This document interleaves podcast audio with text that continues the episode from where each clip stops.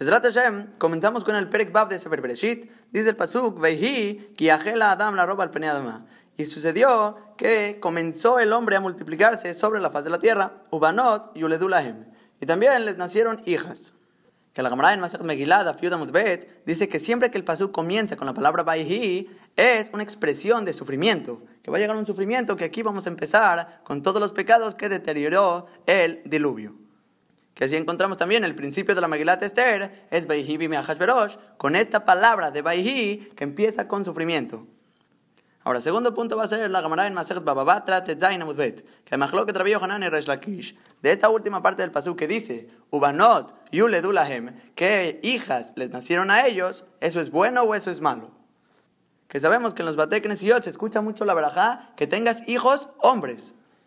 O también tenemos la verajá en el Birkota Shahar, Shelo Isha, que no me hiciste una mujer. Entonces, ¿hay un problema con las mujeres o no hay problema?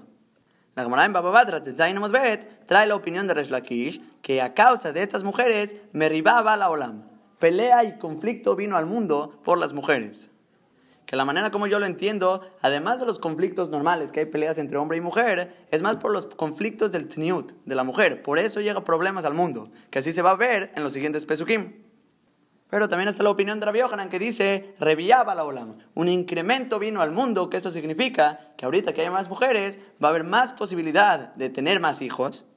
Ya que dice el Marsha en la Gamará, porque un hombre se puede casar con muchas mujeres, y por lo tanto es una baraja a las mujeres, ya que se puede cumplir esta misma de prurbu umileu etares, de llenar la tierra con gente que sirva a Kadosh Baruj que realmente es todo un tema en la Gemara, que también va a depender de esta misma discusión, si Abraham vino tuvo hijas o no tuvo hijas. Si era bueno, si tuvo hijas, porque a Kadosh Brojú, Berajet Abraham, Bakol, le dijo, le dio Berajá con todo. Y si es algo bueno, entonces es parte de la Berajá. Pero si es algo malo, tener hijas, entonces la Berajá de Abraham vino era Bakol, no teniendo hijas.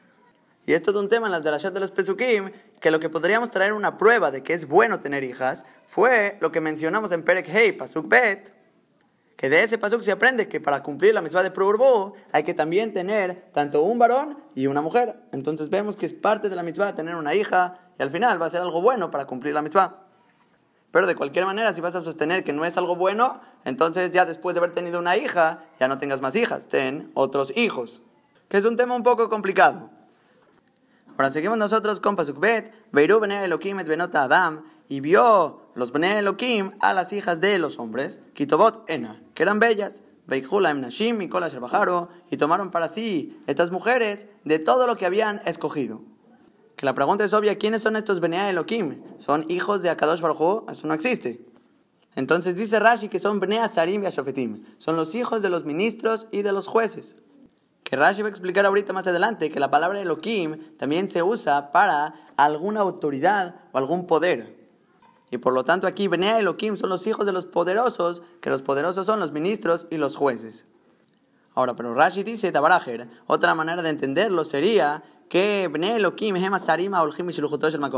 los Bnei Elohim son los ministros que van por el envío de Akadosh Baruj Cuando Boreolam envía a los ángeles, estos son los Bnei Elohim.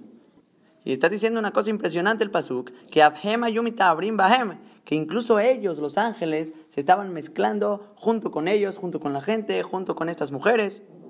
Es una cosa impresionante porque dice el Pirke de Rabbi Eliezer, que es la fuente que está citando Rashi, que esta combinación de los ángeles con las mujeres, de ahí nacieron los gigantes.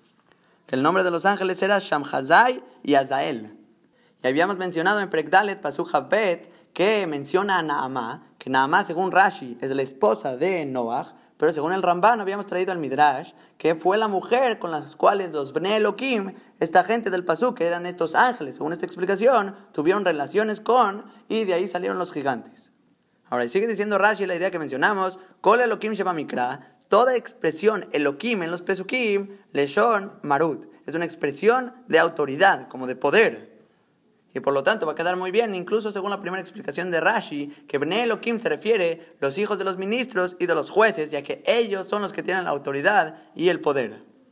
Y Rashi trae dos pruebas sobre esta idea, que dice, esto nos los va a probar los Pesukim, dice, Beatati y Elohim, que este Pesuk le está hablando a Kadosh Baruj a Moshe Rabenu, y le dice que tú, Moshe Rabenu, sobre Aarón a Cohen, Atati el Elohim, tú vas a ser para él como Elohim, o sea, como Rab y Sar, vas a dominar sobre él, tú vas a tener la autoridad sobre él.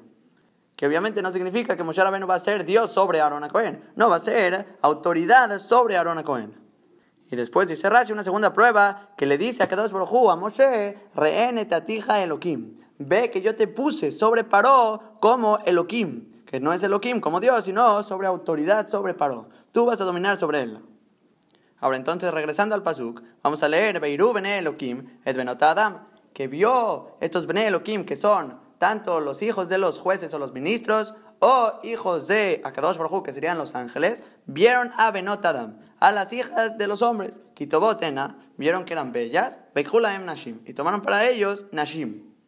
Que Rashi va sobre esta palabra Kitobotena, que dijimos que las vieron que eran bellas, y escribe Rashi, Amar Yudan, Tobot Ketib, está escrito Tobot sin ¿Y qué nos viene a enseñar esta palabra Tobot sin Porque si fuera con Bab, sería de bellas. Las vieron a ellas bellas. Pero el hecho que la Torah lo escribió sin una Bab, quiere decir que hay una derashá en este pasuk.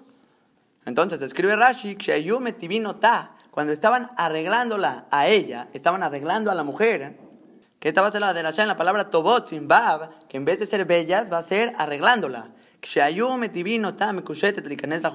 Cuando estaban arreglándola a ella, adornada para entrar a la jupá, Yagadol, Nignas entraba este grande, que es este Bnei Elohim, tanto si va a ser los hijos de los ministros o este Gadol, que eran los ángeles, Nignas entraba a la jupá, hubo Tejilá, y él tenía relaciones con ella y se la quedaba.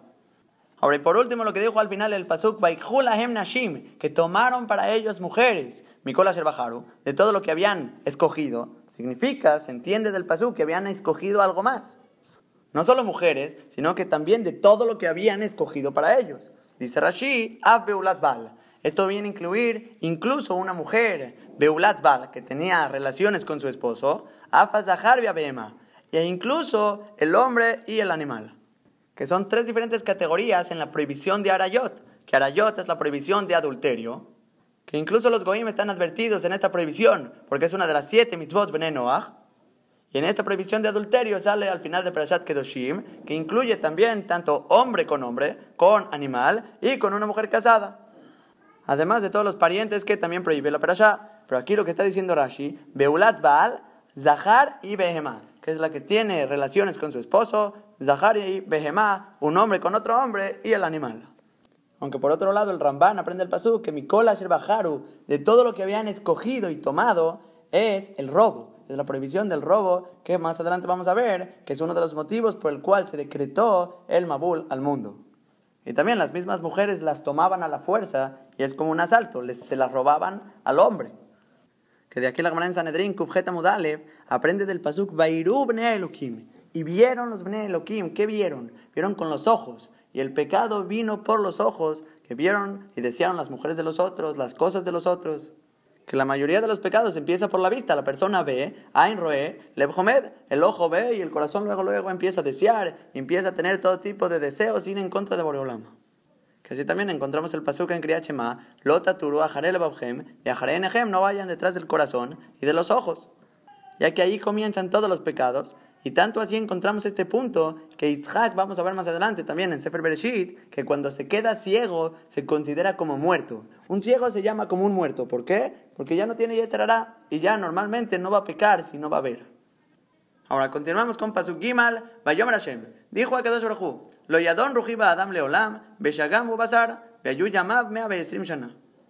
Dice a Kadosh que no se va a contener su ruach, que sería el espíritu de Akadosh Baruj no se va a contener leolam, no se va a mantener por mucho tiempo, beshagam ubazar, ya que él también es carne. Beayu yamav mea shana, y serán sus días 120 años que este es un pasuk un poco complejo, con varias explicaciones, y vamos a tratar de abarcar algunas. Ahora, pero primero Rashi, dice Rashi, lo don Adam, que no va a contenerse el espíritu de Kadosh Brojú a causa del hombre, lo traen beyarib ruji alai bishvil Adam. Que dice Boreolam, no se indignará y tendrá como agitación mi espíritu a causa del hombre. Que en otras palabras, Kaviajo, la Kadosh Brojú tiene un conflicto interno. Y aclara Rashi, Leolam es Leorejeamim, para lo largo de los días que es mucho tiempo, que no como normalmente decimos de Olam, es para siempre, constantemente. Aquí se refiere que Boreolam quiere dejar de tener este conflicto interno para los largos días, o sea, para mucho tiempo. Y Nerují, Nadón Bekirbi, he aquí que mi espíritu está juzgando dentro de mí, Imle Ashit, Imle Rahem, si los vamos a destruir o si nos vamos a apiadar del hombre.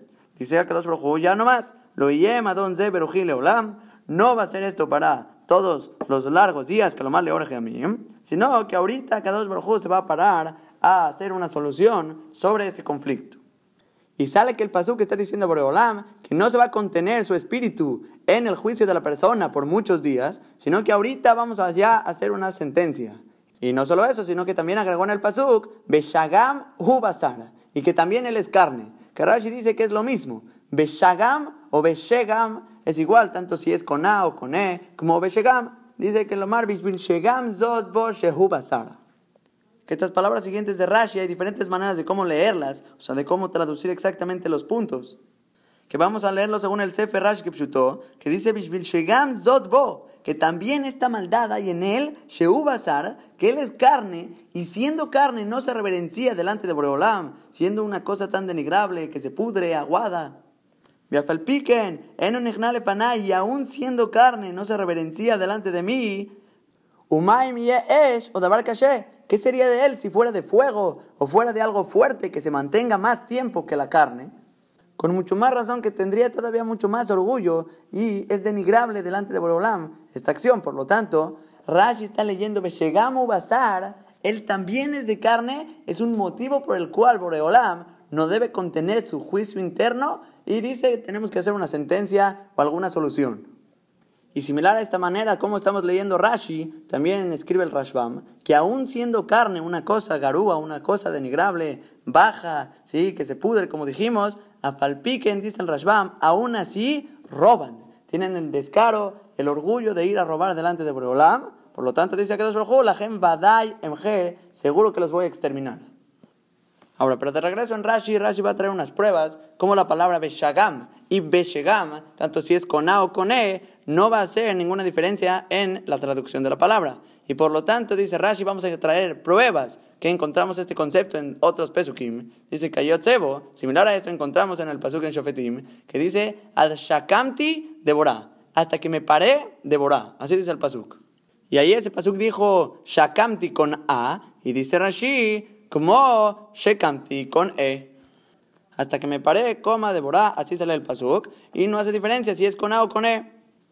Ahora después trae Rashi un segundo pasú que dice, Vejen, Sha'atame Davirimi. Es sí mismo, como dice el pasú, que tú eres el que estaba hablando conmigo. Y dice Sha'ata con A, como She'ata, que va a ser igual como con E. Y dice Rashi, Beshagam, como Beshagam, que también Shagam va a ser Shagam. Y se va a traducir Beshagam, puesto que también, Beshagam o Basar, puesto que también él es carne. Y ese es el motivo por el cual va a ser exterminado, como dijimos, que es carne y aún así no tiene reverencia delante de Boreolam. Ahora, y la última parte del paso que dijimos, Shana, que fueron sus días 120 años, dice Rashi que esto es que aunque hizo una sentencia que dos que ya los iba a exterminar, Shana, hasta 120 años les voy a alargar y prolongar a ellos mi furia. Bimloya Shubu, Mabol y si no hacen Teshuvah, voy a traer sobre ellos el Mabul. Ahora Rashi se va a una variante, tomar si vas a preguntar, Mishenolad Yefet, Adamabul, Enoel ¿Qué está diciendo el Pasú que dice que les va a prolongar 120 años? Si desde que nació Yefet hasta el Mabul únicamente pasaron 120 años. Que así explicamos al final de Prekhei Pasuk Lamedbet, en Rashi dijimos que Yefet únicamente iba a tener 100 años antes del Mabul, que todavía no era Baronshin, todavía no cumplía los 100 y aún no era apto de ser castigado y por lo tanto se pudo salvar si es que llegó a ser un rasha en ese momento. Y la pregunta viene más por cómo concluyó el pasuk al final de Prekhei, Vayolet Noach, Etchem, Etcham, Yafet, que el pasuk concluyó que Noach tuvo hijos. Y si es que ya tuvo hijos, y Jefet era el más grande, y en el diluvio tenía menos de 100 años, pregunta aquí, ¿cómo está diciendo Boreolam que va a alargar el plazo 120 años? Entonces podríamos contestar la pregunta de Rashi como el Jeskuni, que el Jeskuni aprende que el Pasuk está hablando que los días de todas las personas van a ser 120 años, o sea que se les acortó en vez de vivir tantos años, tan largas vidas, sino el Pasuk está acortando los años. que es un poco complicado querer explicar el pasuk de esta manera, te meterías en muchos problemas, y por lo tanto Rashi prefiere explicar cómo la Gemara en Pesachim Bab en Mukdam Umeujar Batorah, que es una regla, no hay anticipado, no hay antes y después en la Torah. La Torah no tiene orden cronológico, y por lo tanto,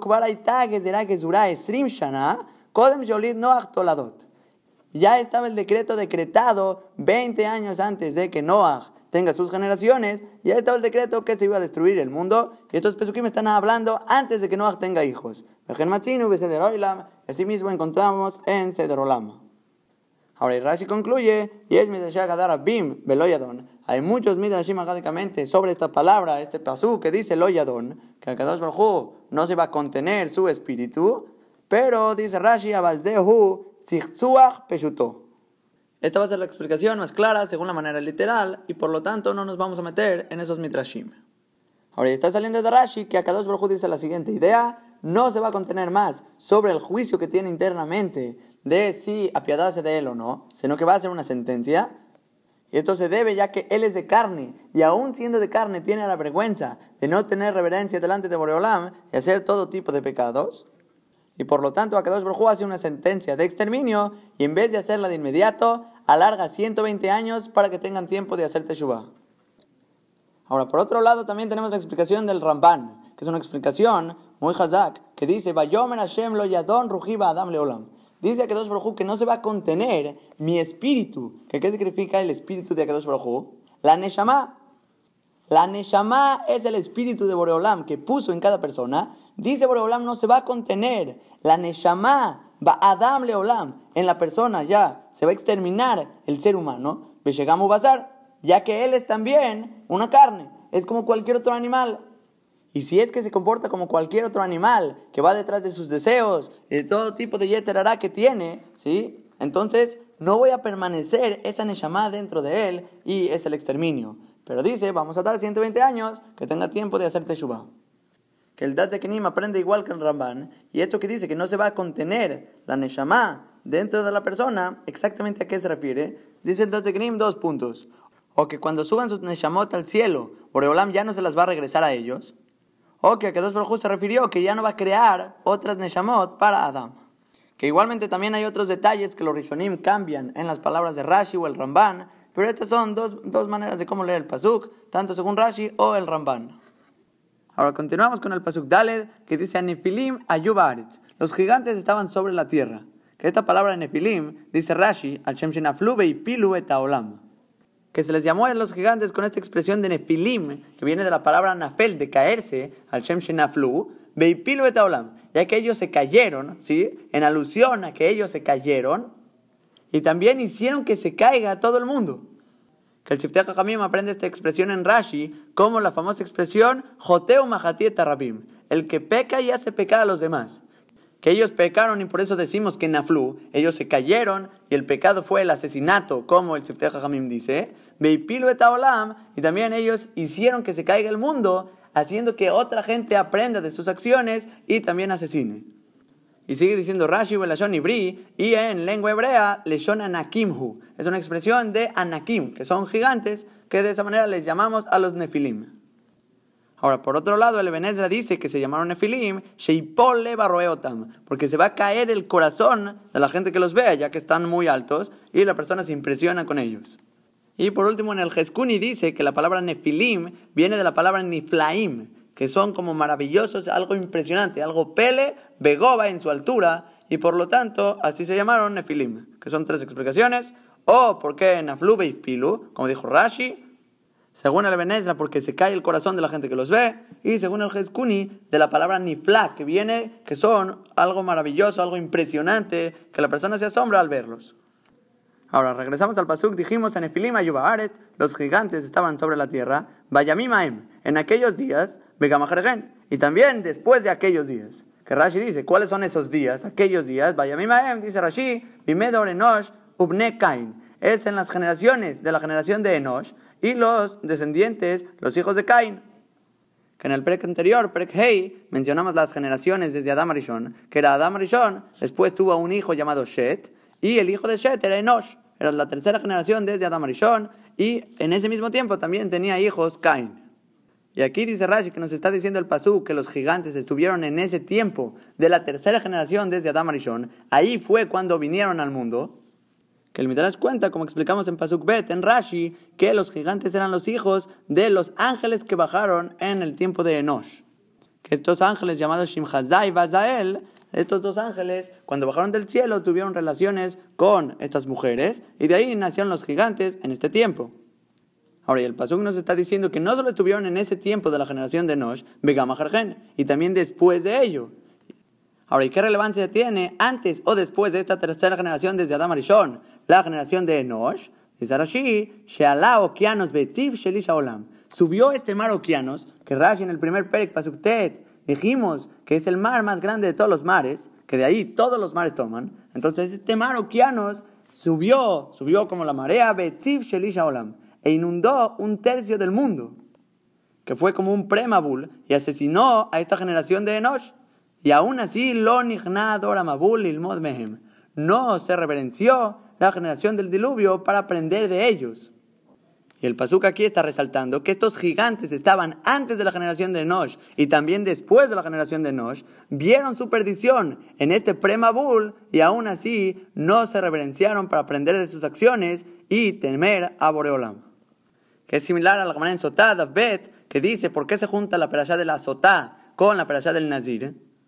Y la Gemara dice que toda persona que vea a una mujer sotá explotando, que era una mujer que fue infiel a su esposo y tenían cierto ritual que no va a alargar, pero explotaba al final esta mujer. Y si veías a esta mujer explotando, la Gemara dice, tú te tienes que hacer un nazir y abstenerte del vino ya que como viste que esta mujer explotó a causa de estar tomando vino, que por eso fue que le fue infiel a su esposo, entonces también la persona tiene que aprender de lo que vio, tomar musar, y tú también te abstienes del vino para no llegar a estos pecados.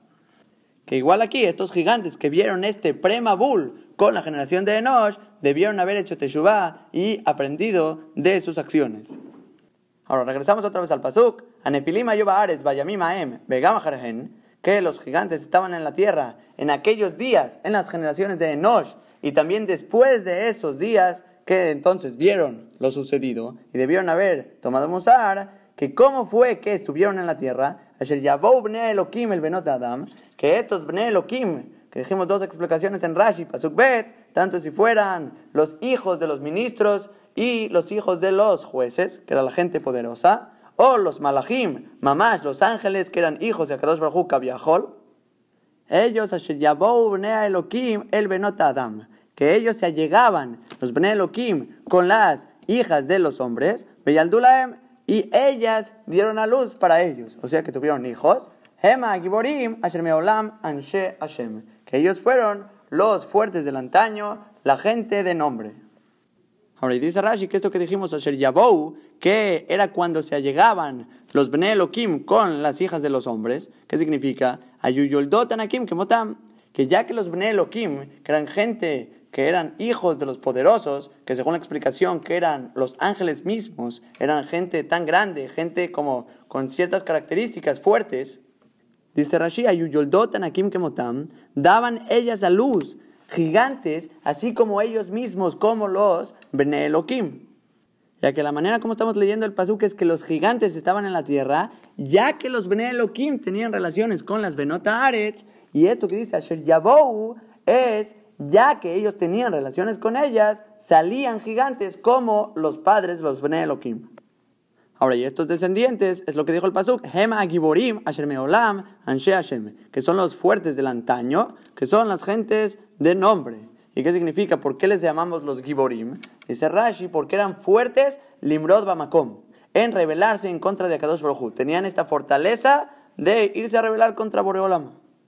Ahora, y después, ¿qué significa? Que eran Anshe Hashem, que eran gente de nombre. Dice Rashi, Otan, Shenikebu Beshemot, que fueron apodados con ciertos nombres. Irad, Mehuyael, Metushael, todos estos gigantes, Shenikebu al Shem Abdan, que fueron apodados en el nombre de su perdición.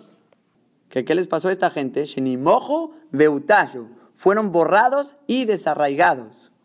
Que dice el Sifte Jamim, que si nos fijamos en el shoresh de la palabra, Shenimoju son las mismas letras de adentro de la palabra Mehuyael, que fue uno de los gigantes. Beutashu viene de la palabra Metushael, que por eso les llamamos de esta manera. Anshe Hashem son gente de nombre, con cierto apodo, ¿por qué? Shenikbeu al Shem Abdan, porque fueron apodados en nombre de su perdición, que fueron borrados y desarraigados.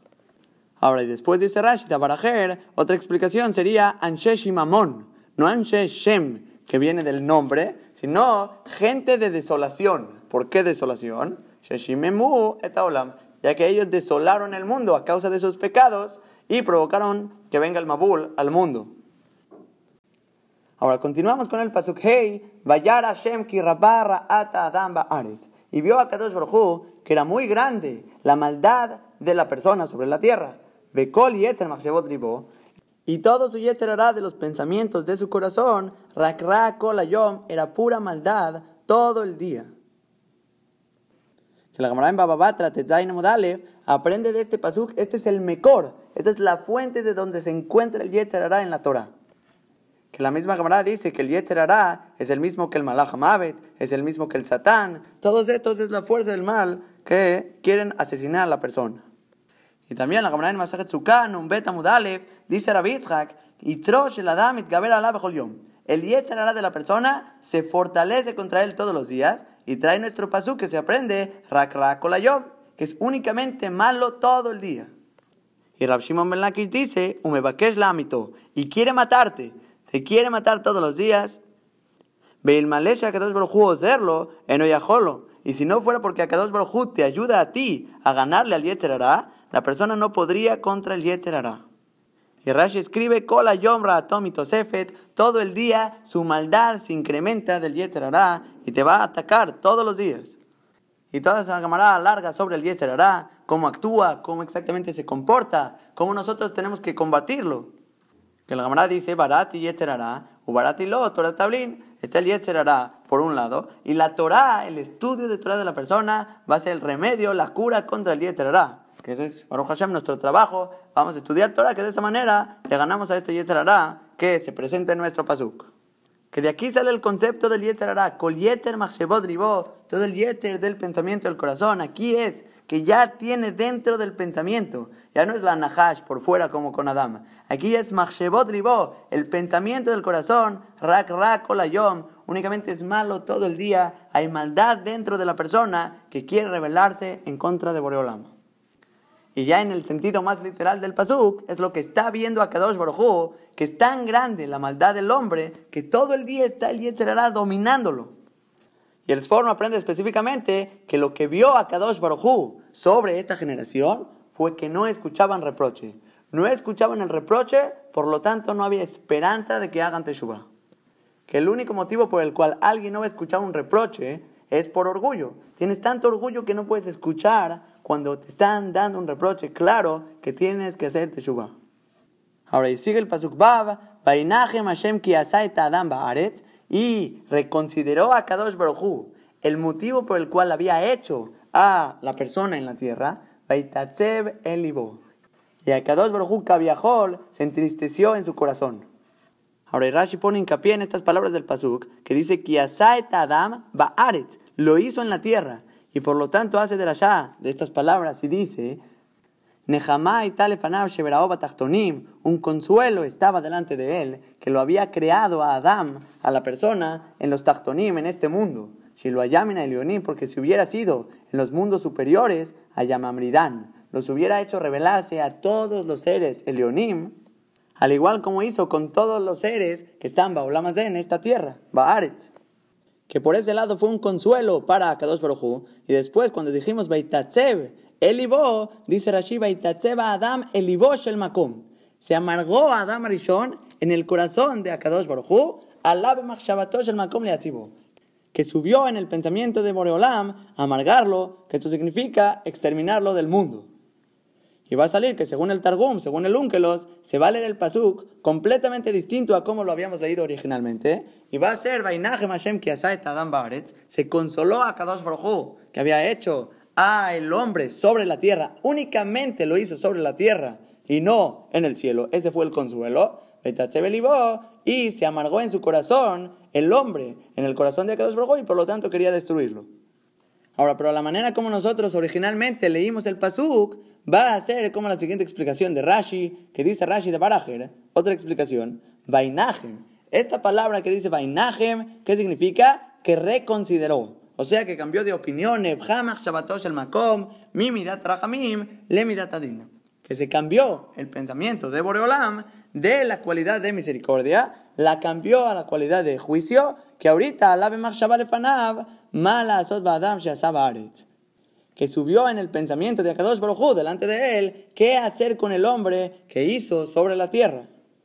Que dice el Sifteh Jamim que este fue el cambio de opinión de Akadosh Baruj porque al principio Boreolam no tenía planeado hacer nada con Adam Rishon, y ahorita entró en su pensamiento de Boreolam qué hacer con Adam Rishon. O sea, el pensar qué hacer con él, esto es el cambio de opinión. Antes no estaba pensando en hacer con él nada, y ahorita empezó a pensar qué hacer con él.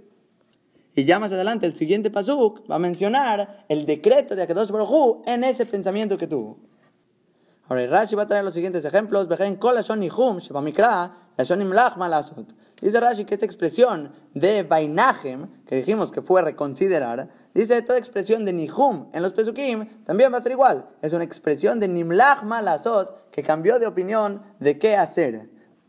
Y trae Rashi los siguientes ejemplos. Primer ejemplo es Ubenadam Veitneham, que se pasó que está diciendo que Akadosh Baruj no es como un hombre que se arrepiente. Que normalmente la cualidad del hombre es decir algo y se arrepiente de lo que dice y no quiere cumplir su palabra. Akadosh Baruj no es así, Boreolam cumple su palabra. Ahora después, siguiente ejemplo, Belabadav Itneham, y a sus esclavos, Boreolam considera el juicio sobre ellos, que normalmente Boreolam los va a juzgar, y considera con ellos la cualidad de Rahamim, que sería la cualidad de misericordia. Después, tercer ejemplo, Bainajem Hashem la que Akadosh Baruj considera, otra vez, como que cambia de opinión el mandarle el castigo a Klal Israel. Después, cuarto ejemplo, Niham Tikim Lachti, que se retracta de haber reinado a Shaul. Y dice Rashi que la regla es que Kulam Leshon Machshavah Jeretem. Todos son una expresión de Machshavah Jeret, un cambio de pensamiento que así están hablando los Pesukim. Y en el Sefer Rashi Kipshuto aclara que cuando estas palabras son dichas con Akadosh Broju, obviamente no decimos que es un arrepentimiento y un cambio de opinión en Boreolam, sino obviamente Boreolam no cambia de opiniones, sino que es únicamente en la manera como se comporta Boreolam. En la acción misma, como planeaba hacerla, la hace de una manera distinta. Pero Boreolam no tiene en sí mismo un arrepentimiento y un remordimiento. Ah, ¿para qué pensaba de hacerlo de esta manera? Obviamente eso no existe con Akadosh Broju. Que la misma idea también escribe la Benezra, que obviamente Akadosh Baruj no es una persona para arrepentirse, sino únicamente habla la Torah que la Shom Adam, según la expresión de la gente, que Boreolam cambió su conducta, eso sería como un arrepentimiento. Ahora, y seguimos en Rashi, que se entristeció a Kadosh Baruj en su corazón, que en esta manera, ¿cómo vale Rashi? Si iba a hablar sobre Boreolam mismo, que él, Cabiajo, otra vez, que no es nadie para tener sentimientos, pero se condujo con un sentimiento de tristeza. Ni Tabel Abdan Maaseyadav, que es como un tipo de abelut, un luto por la perdición de las acciones de sus manos, que creó Maase Bereshit, creó toda la obra que dijimos, que hablamos, Sefer Bereshit. Y esta expresión de tristeza realmente es una conducta de abelut. Y Rashi trae prueba, como Netzaba Melech que se entristeció el rey David sobre su hijo Absalom cuando lo fue asesinado, que esto es una velut, no por tristeza, sino es la conducta de Abelut de cumplir estas normas, cómo se cumple la velut, el luto. De igualmente Boreolam se condujo con un luto sobre la pérdida del mundo. Y Rashi aclara lo siguiente, que aunque normalmente Akadosh Baruj no tiene sentimientos, pero los goim pueden llegar a preguntar. El pasuk dice Itatzev. Y la traducción es que Akadosh Baruj se entristeció, y esto puede ser que muchos goim van a llegar a preguntar y a decir ciertas preguntas sobre este pasuk. Por lo tanto dice Rashi, esto escribí yo para la respuesta hacia los renegados, y va a traer un maase, el siguiente maase que pasó, que dice que Goy Ejad, un Goy, que era un renegado, Yoshua ben Korja. Le preguntó a Rabbi ben Korja, Amarlo, le dijo a él, ¿Acaso ustedes no aceptan, no admiten que Akadosh Baruj él ve el futuro? Le contesta Rabbi Yoshua ben Korja, Claro, seguro que sí. Akadosh Baruj sabe todo lo que va a pasar, es omnipresente, está, estuvo y estará. Entonces, seguro que sí. Aceptamos que Akadosh Baruj sabe lo que va a pasar. Amarlo le dice este Goy, vea que tibi Ah, pero dice el pasuk, ahorita en nuestro pasuk, que Akadosh Baruj se entristeció en el corazón. Y si es que Akadosh Baruj se entristeció, quiere decir que no sabe lo que va a pasar, porque si hubiera sabido, ¿para qué creó el mundo? Y ahorita se está arrepintiendo de haber creado el mundo. Amarlo le dice a Rabbi Yoshua Ben Korja de regreso, no la Ben Zahar Miyameja, ¿acaso tuviste algún hijo varón en tus días? Amarloin le dice al Goy, sí, sí tengo un hijo varón. Amarlo, Umeasita, ¿qué hiciste cuando nació? Amarlo, Samachti, Mesimachti etekol. Yo mismo me alegré y alegré yo a todos haciendo mistama un banquete, alguna fiesta o algún festejo ya que tuvo un hijo. Se alegró mucho de haber tenido un hijo. Amarlo le dice Rabbi Yoshua Ben Korja, ¿Acaso no sabías que tu hijo al final va a morir? Amarlo le dice este goy, en el momento de regocijo, está bien, va a haber regocijo. En el momento de luto va a haber luto. Entonces, dice Rabbi Yeshua ben Korja, igualmente Kadosh Baruj Amarlo, karma, sea Kadosh Baruj Igualmente fue la creación del mundo. ¿Por qué? Porque a Falpi, Shegalui, Lefanav, Shesofan, la Abdan. Porque inclusive que era revelado delante de Akadosh Baruj que Boreolam sabe el futuro y sabía que al final iban a pecar y se iban a perder muchos hombres, lo nimnami levarean. No se abstuvo Akadosh Baruj de crear la raza humana, de crear el mundo, atidim la mehem. A causa de los tzadikim que en un futuro se van a parar dentro de ellos. Y va a ser lo mismo que tú, Goy, con tu hijo. Tú tuviste a tu hijo y sabes que va a haber momentos de regocijo y sabes que va a haber momentos de luto. Igualmente, Akadosh Baruj Oreolam sabe que con la creación del hombre va a haber algunos reshaim y va a haber algunos tzadikim, que son momentos de gusto, de regocijo y momentos de luto. Y por el lado bueno de la creación de los tzadikim que iba a salir, eso considera Boreolam que vale la pena crear al ser humano que sale dentro de ellos. Y aparentemente los tzadikim requieren a los reshaim en el mundo para que ellos mismos puedan subir como tzadikim. Porque si no, también podríamos preguntar de regreso que si Akadosh Baruj sabe el futuro y sabe quiénes van a ser tzadikim y quiénes van a ser reshaim, que no cree a los reshaim. Pero la respuesta es que no. Todo viene como un paquete de creación del hombre y dentro del hombre va a haber tzadikim. Dice Boreolam, estos tzadikim requieren a los reshaim y vale la pena, aunque va a haber momentos de regocijo y momentos de luto. Que así me parece entender lo de las palabras del Sefer Rashi Kipshuto. Ahora, pero el Sifteh dice que no, que la palabra en Rashi, Bishvil tzadikim atidim, la amod mehem, a causa, a causa de los tzadikim atidim, la amod mehem, es un segundo motivo. Que el primer motivo es el que se compara al ejemplo, que en la creación del hijo mismo de esta persona, de este goy, hay momentos de regocijo y después momentos de luto. Igualmente el mundo, al principio Boreolam estaba contento con el mundo y al final va a haber luto. Entonces igualmente fue con el mundo. Y dice el Sifteh Jamim, y por los tzadikim, atidim la amot mehem, eso es un segundo motivo. Y ese es el motivo real, el único motivo, por los tzadikim mismos. Pero el mashal y la comparación es únicamente para empujar las palabras de este renegado, de este goy. Que yo personalmente me gusta más aprender de la primera manera, ya que dentro del ejemplo está lo de los tzadikim, y este, y este es el ejemplo real. Este ejemplo es real y es un yesod que dice la Yoshua Ben Korja. Y el punto es que si Akadosh Baruj quiere crear al hombre y que de ahí salgan tzadikim, requerimos también que vaya a haber reshaim dentro de ellos, y aunque hay veces que va a tener que exterminar reshaim, pero Boreolán por los tzadikim que salen dentro de ellos, dice que vale la pena, que eso sería el momento de regocijo cuando tiene a los tzadikim y el momento de luto cuando están los reshaim. Ahora, y hasta aquí está concluyendo Rashi su explicación sobre el Pasuk Bab, y sale que tenemos dos maneras diferentes de leer la palabra Vainajem. La palabra Vainajem es, oh consuelo, como dijo el Targum, se consoló a Kadosh Baruj que solo hizo al hombre en la tierra y no en el Shamaim, o según Rashi, que no, es la palabra reconsiderar como arrepentirse de haber hecho a la persona. Y después, Vaitatseba según el Targum, es que se amargó el hombre dentro del corazón de Akadosh Baruj o sea, que quería exterminarlo. Y según Rashi, va a ser que no. Akadosh Baruj se condujo con una conducta de Abelut por la situación que tiene que ahorita exterminar ciertos Reshaim. Que otra vez aclaramos, Akadosh Baruj no tiene sentimientos, es únicamente una conducta a partir de lo que sería el sentimiento. Si la tristeza es eso de que tiene que destruir, solo lo va a mencionar el Pasuk para que entiendas la acción que va a hacer Akadosh Baruj que así escriben muchos Rishonim, el Ramban, el Benezra, que solo está hablando que la Shon Bene Adam, según la expresión de la gente, cómo era el sentimiento de Boreolam.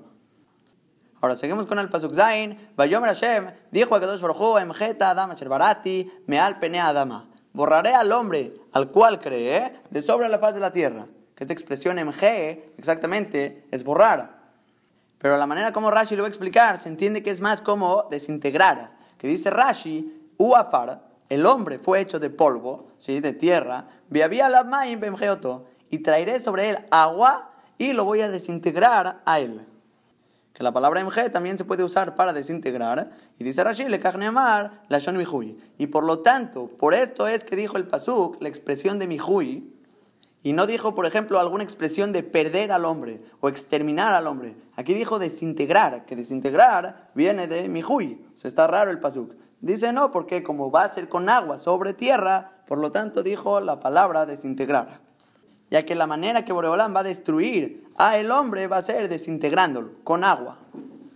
Ahora entonces regresamos al pasú que dijimos, Bayomer Hashem, Emjeta Adama Sherbarati, al Pene Adama. Dijo que dos que va a desintegrar al hombre que había creado de sobre la faz de la tierra.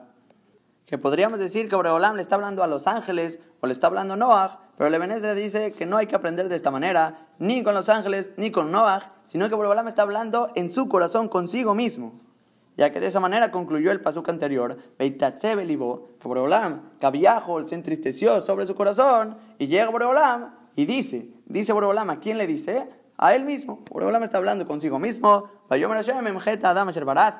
dice Boreolam que va a desintegrar al hombre que creó, mi Adama, mi Adam ad tanto desde el hombre hasta el animal, adremes, bead, ofashamaim, hasta los reptiles y también hasta los pájaros del cielo ya que reconsideré el hecho de haberlos hecho. Y dice Rashi, Adamat Behemá, desde el hombre hasta el animal, Boreolam va a exterminar, Abhem Ishhitu Darkam. Incluso ellos, incluso los animales, corrompieron sus caminos, o sea que también hicieron todo tipo de pecados. Y dice Rashi Dabarajer, otra explicación, Akol Nibravish Biladam. Todo fue creado para la persona. La persona es lo principal de este mundo y todo lo demás fue creado para él. Mekeban Sheukala, y ya que el hombre está siendo exterminado, Matorech Baelu, que necesidad con todos los animales, por lo tanto, los exterminamos junto con el hombre. Que van a ser dos motivos de Rashi para explicar por qué también van a ser exterminados los animales, o porque ellos destruyeron sus caminos, que también pecaron, o segundo aspecto, ¿por qué no? Porque no son necesarios, no son necesarios en la creación. Y Rashi está ofreciendo estas dos explicaciones, ya que está un poco difícil leerlo en el Pasuk. El Pasuk dice que va a exterminarlo sobre la faz de la tierra, me adamat desde el hombre hasta el animal. ¿Qué significa hasta el animal? Pudo haber dicho el Pasuk de una manera más sencilla, Adam Ubema, va a exterminar al hombre y al animal. Que esa explicación quedaría muy bien según el primer motivo, el hombre y el animal, porque también ellos pecaron. Pero ya que dice me Adam ad hasta el animal, entonces Rashi dice una segunda explicación, que ya que no hay necesidad con ellos, va a exterminar desde el hombre hasta el animal, aunque él no pecó. Pero también, sobre la segunda explicación, pudo haber dicho el Pasuk, Adam, Begam Behemá, que va a ser exterminado la persona y también el animal. ¿Por qué? Porque él no tiene necesidad en el mundo. Que así escribe el Sifteh Jamim, que de los dos lados está un poco difícil leer el Pasuk, y por lo tanto Rashi dice estas dos maneras de cómo tratar de asentar la explicación por qué el animal va a ser exterminado. Que le animo a ti me gusta un poco más el primer motivo, ya que más adelante en Perashat Noach, Perechet, Pasuk Yudzain, vamos a ver que Boreolam después del Mabul da una verajá de Prurbu sobre todos los animales. Y si es que ya va a salvar ciertos animales en la Teba de Noach, entonces, ¿qué dice la segunda explicación? Que no tenían uso y no tenían sentido en el mundo. Necesitamos todos los animales, mistama. Pero si explicamos como la primera explicación, Ishhitu Darkam, que corrompieron sus caminos, también los animales, por lo tanto hay motivo por el cual exterminar a la mayoría de ellos. A no ser que quieran decir para la segunda explicación que Borobolam exterminó todo lo que no necesitaba el hombre y los que necesitaba el hombre se quedó con ellos. Y ya más adelante que Noah se empezó a reproducir, Borobolam también le dio esta braja de Prurbu a todos los animales para que haya más. Que sería una manera de empujar mi prueba para la primera opinión. Ahora dice el último Rashi, Kinihamti Kiasitim. Oreolam se arrepintió ya que los hizo. ¿Qué significa? Hashabti malasot. Pensé en qué hacer a la Sitim a causa de que yo los hice y yo soy responsable de haberlos creado. Y Akadosh Baruj después de entender que él tiene responsabilidad sobre lo que él hizo y había pensado en qué hacer con ellos, dijo Boreolam la sentencia del din, que es este pasuk, Bayomer Hashem, Emjet Adam, que va a desintegrar al hombre junto con todo el mundo. Y dice la camarada en Sanedrin, Kubjet que incluso Noah fue decretado que él también requiera el Gzar Din, el decreto y la sentencia del mundo, va a ser destruido junto con Noah. Pero dice la camarada, Pasujet, Benoach, Matzahem, Bene Hashem, Noah encontró gracia en los ojos de Akadosh Baruj que Noach y Gen son las mismas letras intercambiables, Noach y Gen, y encontró gracia en los ojos de Akadosh Baruj y por lo tanto se va a salvar por esta cualidad de Rahamim. Y vamos a ver a continuación, al principio de Perashat Noach, si Noach era tan tzadik que incluso en su generación logró ser un tzadik tan grande, o si únicamente en su generación. Pero el punto es que encontró gracia en los ojos de Akadosh Baruj para salvarse que el Jezkuni trae una explicación que tanto si decimos que era tan tzadik incluso en su generación, o que era tzadik únicamente en su generación, de cualquier manera que queramos entender, ¿eh? pero lo que fue encontró gracia fue Leatzil Gambanab Ubenotaba, para salvar también sus hijos y sus hijas. Y aunque digamos que no bajen un tzadik tan tan grande delante de Borolam, tan especial en los ojos de Akadosh Baruj aún así no tenía el mérito de salvar a sus hijas e hijos ya que Noah, por más especial que fue, no se ocupó en dar musar y reproche a toda su generación, acercarlos con Akadosh Baruj y como no se ocupó en los demás, tampoco tenía el mérito de salvar a sus hijas e hijos, a los demás, solo a sí mismo. Y por lo tanto, dice el Jezkuni, es lo que dice el Pasuk, Noach matzahem bene Hashem, Noach encontró gracia para salvar incluso a su familia en los ojos de Akadosh Baruj y hasta aquí, Baruch Hashem, tenemos el zehut de concluir Sefer Bereshit, agradeciendo mucho a Boreolam que tenemos este mérito tan grande de estudiar Humash. Y Besrat Hashem hay que tratar de repasar, adquirirlo, incluso escribirlo, ya que después de plantar tanta cosecha que tenemos, ni modo que no la cosechemos, no la adquiramos en el corazón. Y dense cuenta que estamos diciendo mucha Torah, que no solo entre y salga la Torah, que sea algo que adquiramos, y aunque vamos rápido en el shiur, pero cada quien que le vaya frenando, pongan pausa y adquieran y Bezrat Hashem, que con este estudio podemos darle Nahatruach a Kadosh Baruj que sea un estudio que adquiramos, ya que el Humash es la base de toda la Torah Kulá, como mencionamos en la introducción, en nombre del Gaón de Vilna en el Igeret Agra. Bezrat Hashem, comenzamos con Perashat Noach, Prekbab Pasuktet, dice el Pasuk, Ele Toledot Noach. Estas son las generaciones de Noach. Primera generación, Noach. Noach, por eso repite el Pasuk, según ciertas explicaciones, que viene a decirte Noach, esa es la primera generación. ¿Y por qué se consideró Noah su propia generación? Porque Noah es tzadik. Noah era un hombre justo y por lo tanto los buenos actos de la persona es lo que van a conformar la principal generación de lo que va a sacar la persona. Que vamos a ver esta idea en la explicación de Rashi. Y también, si recuerdan, la mencionamos al principio de Perek Hei y al final de Perek Hei. Ya que el primer pasuk en Perek Hei decía de Sefer Toledot Adam. Esta es la crónica de las generaciones del hombre. Y Rabenu Bejaye quería explicar que la palabra Sefer es Jochma, es la inteligencia, es la comprensión que tiene un hombre en lo que es Akadosh Baruj su creación, su Torah. Eso es lo principal que la persona puede adquirir en este mundo. Ahora, pero si queremos aprender el Pasuk de una manera literal, que Toledot es las generaciones que la persona tiene. Tú no eres tu generación, tú eres tú mismo, tú tienes generaciones. Entonces, la manera como se va a leer el Pasuk es El Toledot Noach. Estas son las generaciones de Noach que Noach y Tzadik, también Dorotav, Noach era un hombre justo, era íntegro en sus generaciones, y junto con Akadosh Baruj caminó y anduvo Noach junto con él. Que aquí la palabra et se va a leer al igual como la leímos en Perik Hei también, Pasukalev, que dice ahí Rashi se lee im, im Hashem, que Noach marchó junto con Akadosh Baruj Ahora la pregunta es que estamos leyendo el pasuk de una manera literal y qué pasó con las generaciones de Noach. Dice Rashi, no te preocupes, hoy Luis Quiró, si ya que lo recordamos, entonces hablamos de su alabanza. Sheneemar, ya que encontramos un pasuk en Mishle que dice este concepto, Zeher Tzadik Libraja.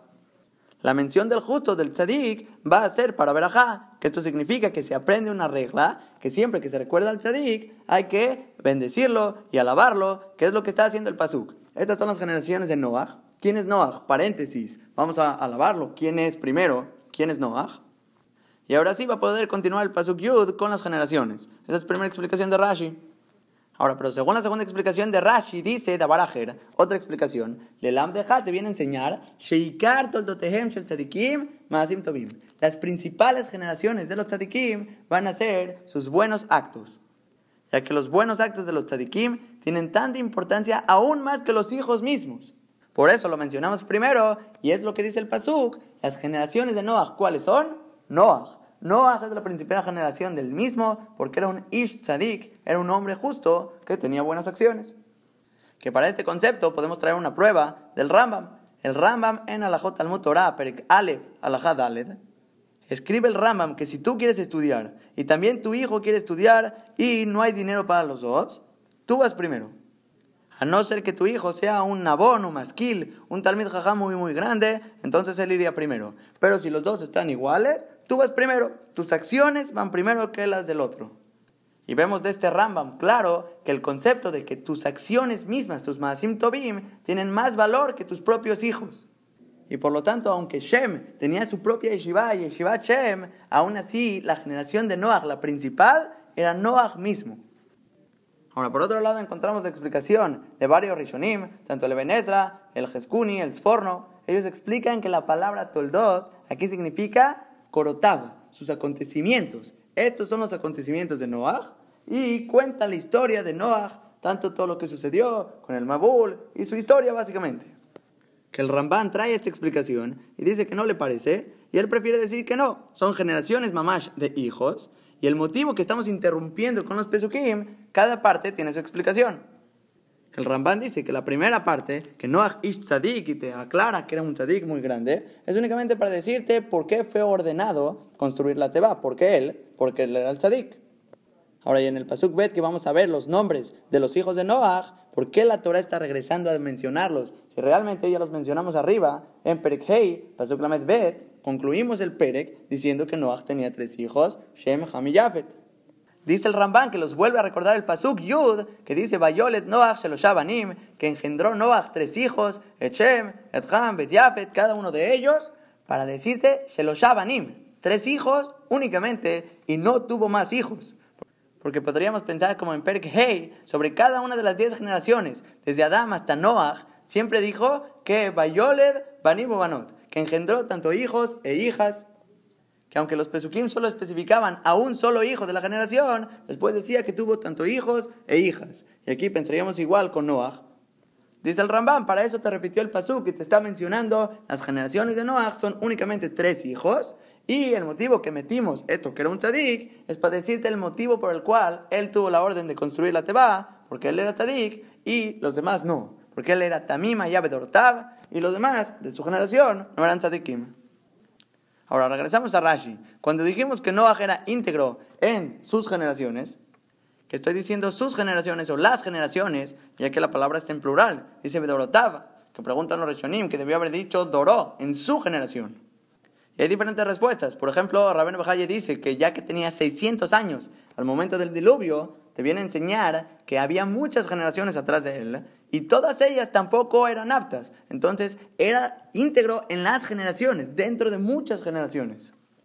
Ahora, pero vamos a ver Rashi que trae la famosa Mahloket de Rabbi Yohanan y Resh Lakish en Masachet Sanedrin, Kufjet Amudale. Que Rashi no trae los nombres, pero es la misma idea. Que dice así, Yesh Merabotenu, hay de los Jajamim, que Dorshim que hacen de Rasha, de esta palabra del Pasú que dice, Bedorotav, en las generaciones, Noah era íntegro sobre las generaciones, Dice Dorshim es una derashá sobre Noah para alabarlo. Que si en su tiempo, en su generación, Noah era un tzadik, Con mucho más razón que si hubiera estado en la generación de los tzadikim, hubiera sido mucho más tzadik. Ahora, pero por otro lado, dice Rashi,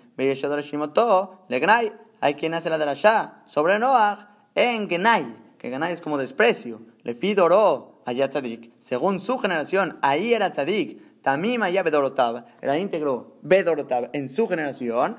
Pero, lo allá bedorosh el Abraham, lo haya klum. Pero si hubiera estado en la generación de Abraham Avinu, no se hubiera considerado nada. Que como esta segunda aprende Rabbi Yohanan en la cámara, pero Reish Lakish sostiene que no, como la primera, que hubiera sido todavía mucho más tzadik. Que hay diferentes maneras de cómo explicar esta mahloket, exactamente en qué punto están discutiendo, que una de las opiniones que trae el Sifteh Jamim es qué significa la palabra Bedorotav. Bedorotav, en las generaciones, que dijimos que es una palabra en plural, ¿sobre qué generaciones estamos hablando? ¿Las de antes de Noah o las de después de Noah? Porque si decimos que va sobre todas las 10 generaciones, desde Noah hasta Adán para atrás, entonces ahí decimos, ok, ahí era Tzadik, porque todos los demás eran Reshaim, pero en la generación de Abraham vino, ahí no hubiera sido nada. Que así aprende la segunda opinión. Ahora, pero si queremos aprender que Bedorotav son las generaciones, incluso después del Mabul, que Noah realmente estaba vivo en el tiempo de Abraham vino, que así escribe el Ebenezer, que allá vino Benoach, Kasher Met Noach. Abraham vino tenía Noah cuando murió Noah, que tenía 58 años cuando murió Noah, que Noah suma 58, Abraham vino tenía 58 años cuando murió Noah. Y aún así el Pasuk dijo aquí, Bedorotaba, que era Tamima y Bedorotaba era íntegro en las generaciones, y si era íntegro en las generaciones, es todas las generaciones que vivió, vivió incluso en la generación de Abraham vino, entonces vemos que era tzadik. Y si hubiera estado todo el tiempo en la generación de Abraham vino, hubiera sido todavía más tzadik. Entonces dice el Hagamim que sería una manera de explicar la Mahloket, Bedorotav, en las generaciones. ¿Cuál generaciones estamos hablando? Las de antes, y por lo tanto en la de Abraham vino no sería nada. O las de después, y por lo tanto era tzadik. Y con mucho más razón si hubiera estado todo el tiempo en la generación de Abraham vino. Ahora, continuamos en Rashi cuando dijimos que junto con Akadosh Baruj se condujo Noach, ahí caminó, marchó Noach junto con Akadosh Baruj Dice Rashi, es una expresión diferente a la de Noah con Abraham. Ubi Abraham u Omer, sobre Abraham vino, está escrito el pasuk, y Talech lefanai, que Abraham vino, caminó delante de mí, no junto con Akadosh Baruj delante. Y hay quienes tienen la versión con otro pasuk diferente que dice que yo me conduje delante de ti, delante de Boreolam. Dice Rashi que el motivo de esto es que Noah, ayatarich sad le tomó, requería ayuda para apoyarse, si no podía caminar solito, y requería caminar junto con Akadosh Baruj Eta Elohim junto con Akadosh Baruj Abal Abraham, pero Abraham vino, Ayamit Hazek, Abraham vino se fortalecía, Abraham vino caminaba con su rectitud por sí mismo y no necesitaba ayuda, por lo tanto podía caminar delante de Akadosh Baruj Ahora, el siguiente Rashi es un Rashi un poco complicado, que diferentes versiones exactamente cómo se lee, exactamente la letra que estamos leyendo. Pero vamos a tratar de explicarlo según la versión del Gur y la explicación de Rashi Kepshuto. Que va sobre esta palabra del Pasuk, que junto con Akadosh Baruj y Italej, Italej marchó Noah.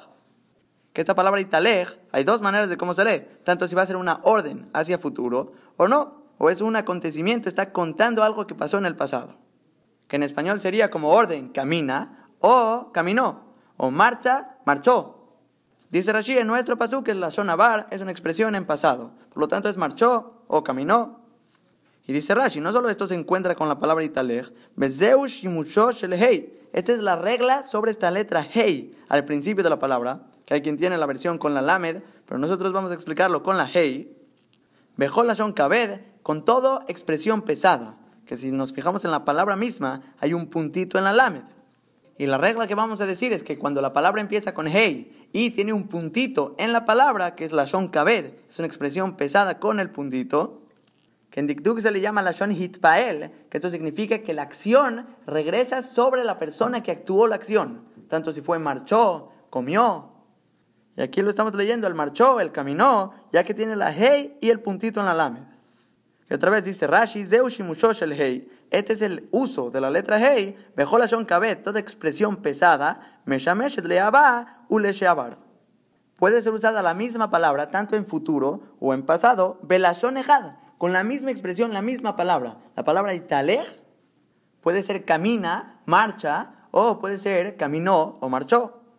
Y Rashi trae las pruebas con los pesukim, Kumitalej, es el pasú con Abraham vino. Párate y marcha, eso es leaba, es a futuro. Pero italej noach le Esto que marchó Noach, se usa la misma palabra, no estamos cambiando ninguna sola letra, y es le es una expresión del pasado.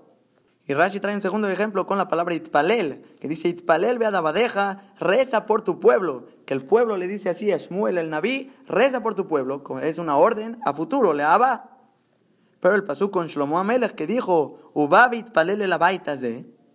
y ven y reza a esta casa que está diciendo Shlomo Amelech, que vengan al Bet Amikdash, que aquí se van a recibir las tefilot, la palabra itpalel aquí es realmente en pasado, dice Rashi, la shonabar. Pero hay un problema técnico, dice Rashi, el sheabab sheberosho La bab que tiene al principio la palabra beitpalel, ven y reza hacia esta casa, cambió el sentido de la palabra al futuro, pero debería ser pasado. Y básicamente la regla que está saliendo de este Rashi es que toda palabra que empieza con hey y tiene el puntito dentro de la palabra puede ser tanto una expresión hacia futuro como orden o algo que pasó en el pasado y estamos solo contando lo que sucedió, que sería con Noah y Talej Noah, que Noah marchó junto con Akadosh Baruj Ahora, y nada más antes de pasar al siguiente pasuk, vamos a entender exactamente por qué Noah era justo, era recto y tamima y y era íntegro. Entonces hay un Rashi en Masajet Abodazara, Davab, que dice que la integridad de lo que era Noah consistía en humildad y bajo de espíritu. Una persona humilde, eso componía su integridad. Ahora, y por otro lado, el Yakar dice que Noah era íntegro por el hecho de que no tenía los tres pecados de la generación, que era la idolatría, el adulterio y el robo. Que cuando dijo el pasuk Ish Tzadik, significa que no robaba. Era Tzadik. Después, cuando dijo que era íntegro en la generación, era que estaba cuidado del pecado de adulterio, ya que él había nacido con Brit Milá, y eso es la integridad. Nació íntegro, completo, y eso representa, el Brit Milá representa cuidarse del pecado de Arayot, que es el adulterio. Y la última parte del pasú que dijo que junto con Akadosh Baruj marchó Noah, eso significa que no hizo abodazara, no hizo idolatría. Ahora continuamos con el pasuk Yod, dice el pasuk Bayolet Noach Shaloshabanim y engendró Noah a tres hijos, Echem, Etcham, Bet Yafet, tanto Shem, Ham y Yafet, que habíamos mencionado al final de Perek Hei, Pasuk Lamed Bet, este mismo Pasuk, muy similar, que dice que Noah tuvo a estos tres hijos, y explicamos ahí que cada palabra Et viene a incluir una gemela, al igual como dijimos al principio de Perek Daled, sobre las hermanas de Cain y de Hebel. Que en este pasuk, el Orahaim Akadosh lo dice claro que cada Et viene a incluir a las esposas de los hijos de Noah. Ahora, el segundo punto que también ya mencionamos al final de Brekhei es por qué Jafet está escrito al final del Pasuk, si él era el más grande de los tres. Habíamos mencionado a Rashi allá, que ya que Shem era tzadik, y no solo eso, sino que nació con Brit Milá, y además también Abraham vino, vino de él, como era más importante, lo mencionamos primero, que así mismo mencionamos de la Gemara en Sanedrín, Samachtet Bet, que contamos de Matan, según su intelecto, según su categoría, Así también trae aquí el Ramban y Rabben Bejaye que se cuenta Lefima Alatán según su categoría. Y habíamos alargado allá con varias preguntas según el Tosfot en Sanedrin, la Gemara en Bababatra Bet y la respuesta del Sifteh Hamim, que igualmente responde aquí nuestro Ramban. hay que checarlo allá, no vamos a volver a alargar. Ahora continuamos con el siguiente pasuk, pasuk Yudalev, la Ares Elohim. Se corrompió la tierra delante de Akadosh Baruj y dice Rashi que esta corrupción que estamos hablando en el Pasuk es la Shonerva Babodazara. Es una corrupción sexual y de idolatría, que así encontramos en la Gemara en Sanedrin, Nunzain Amudalev, que trae diferentes pesukim para probarlo. Primer pasuk es como Pentashchitun. Y el pasuk completo está en Devarim Dalet Zain, que dice Pentashchitun, Vasitem Lachem Pesel. No vayan a ser que se corrompan y van a ser para ustedes una imagen, una idolatría, y por lo tanto vemos la expresión Tashchitun como idolatría. Ahora, la siguiente prueba de Rashi es el pasuk a continuación que dice Kishhit kol basar, que se corrompió toda carne, que esto significa todo ser de carne, se corrompió, incluso los animales tenían relaciones entre ellos, que es la shonerba, es una expresión de corrupción sexual. Y por lo tanto sale que la primera parte del pasuk se lee, se corrompió la tierra delante de Boreolam, tanto corrupción sexual y corrupción de idolatría. Jamás Continuó el pasuk y se llenó la tierra de jamás. Que jamás es un tipo de robo, dice Rashi, Gazel. Es el asalto. Shenemar, umine jamás, asher bekapehem.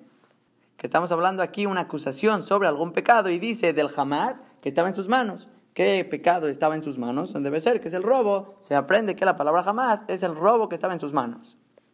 Ahora, y escribe la Benedra que eso que dice Lifnei Elohim es como un esclavo que se revela delante del patrón mismo, no les importaba, no tenían vergüenza y lo hacían delante de Akadosh Baruj Ahora, y sigue el pasuk Yudbet, Vayar Elohim et Aretz, Veinen y vio a Kadosh Baruj la tierra, y he aquí que estaba corrupta, Kishhit kol basar et al ya que corrompió todo ser de carne su camino sobre la tierra. Que esto incluiría incluso los animales, que es lo que dice Rashi, Kishhit Kol Basar, que es Kol Basar, Afilu aún los animales, las fieras, las aves, todos ellos, Nizkakin Leshenan Minan, se juntaban y se mezclaban a los que no eran de su especie.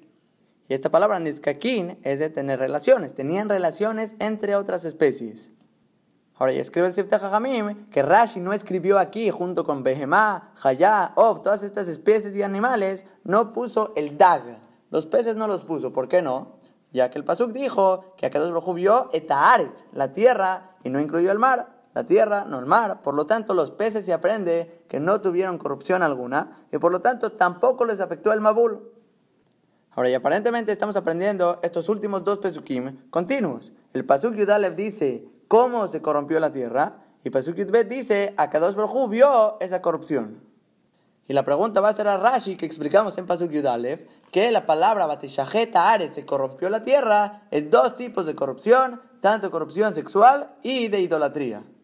Entonces el problema es que el Pasuk Yudbet está explicando cuál es esa corrupción, y dice el Pasuk, Kishhit Kol Ares, que esto es una corrupción sexual, como Rashi dijo en ese mismo Rashi atrás. Y si es así, significa que el Pasuk anterior es únicamente una corrupción sexual y no de idolatría.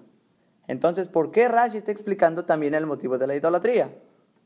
Entonces podemos contestar de la siguiente manera. Digamos que quitamos el pasuk Yudbet, lo que dice al final, Kishhit kol basar y solo dice el pasuk, Vayar Elohim etaretz y vio a Kadosh Baruj la tierra, y aquí que estaba corrupta.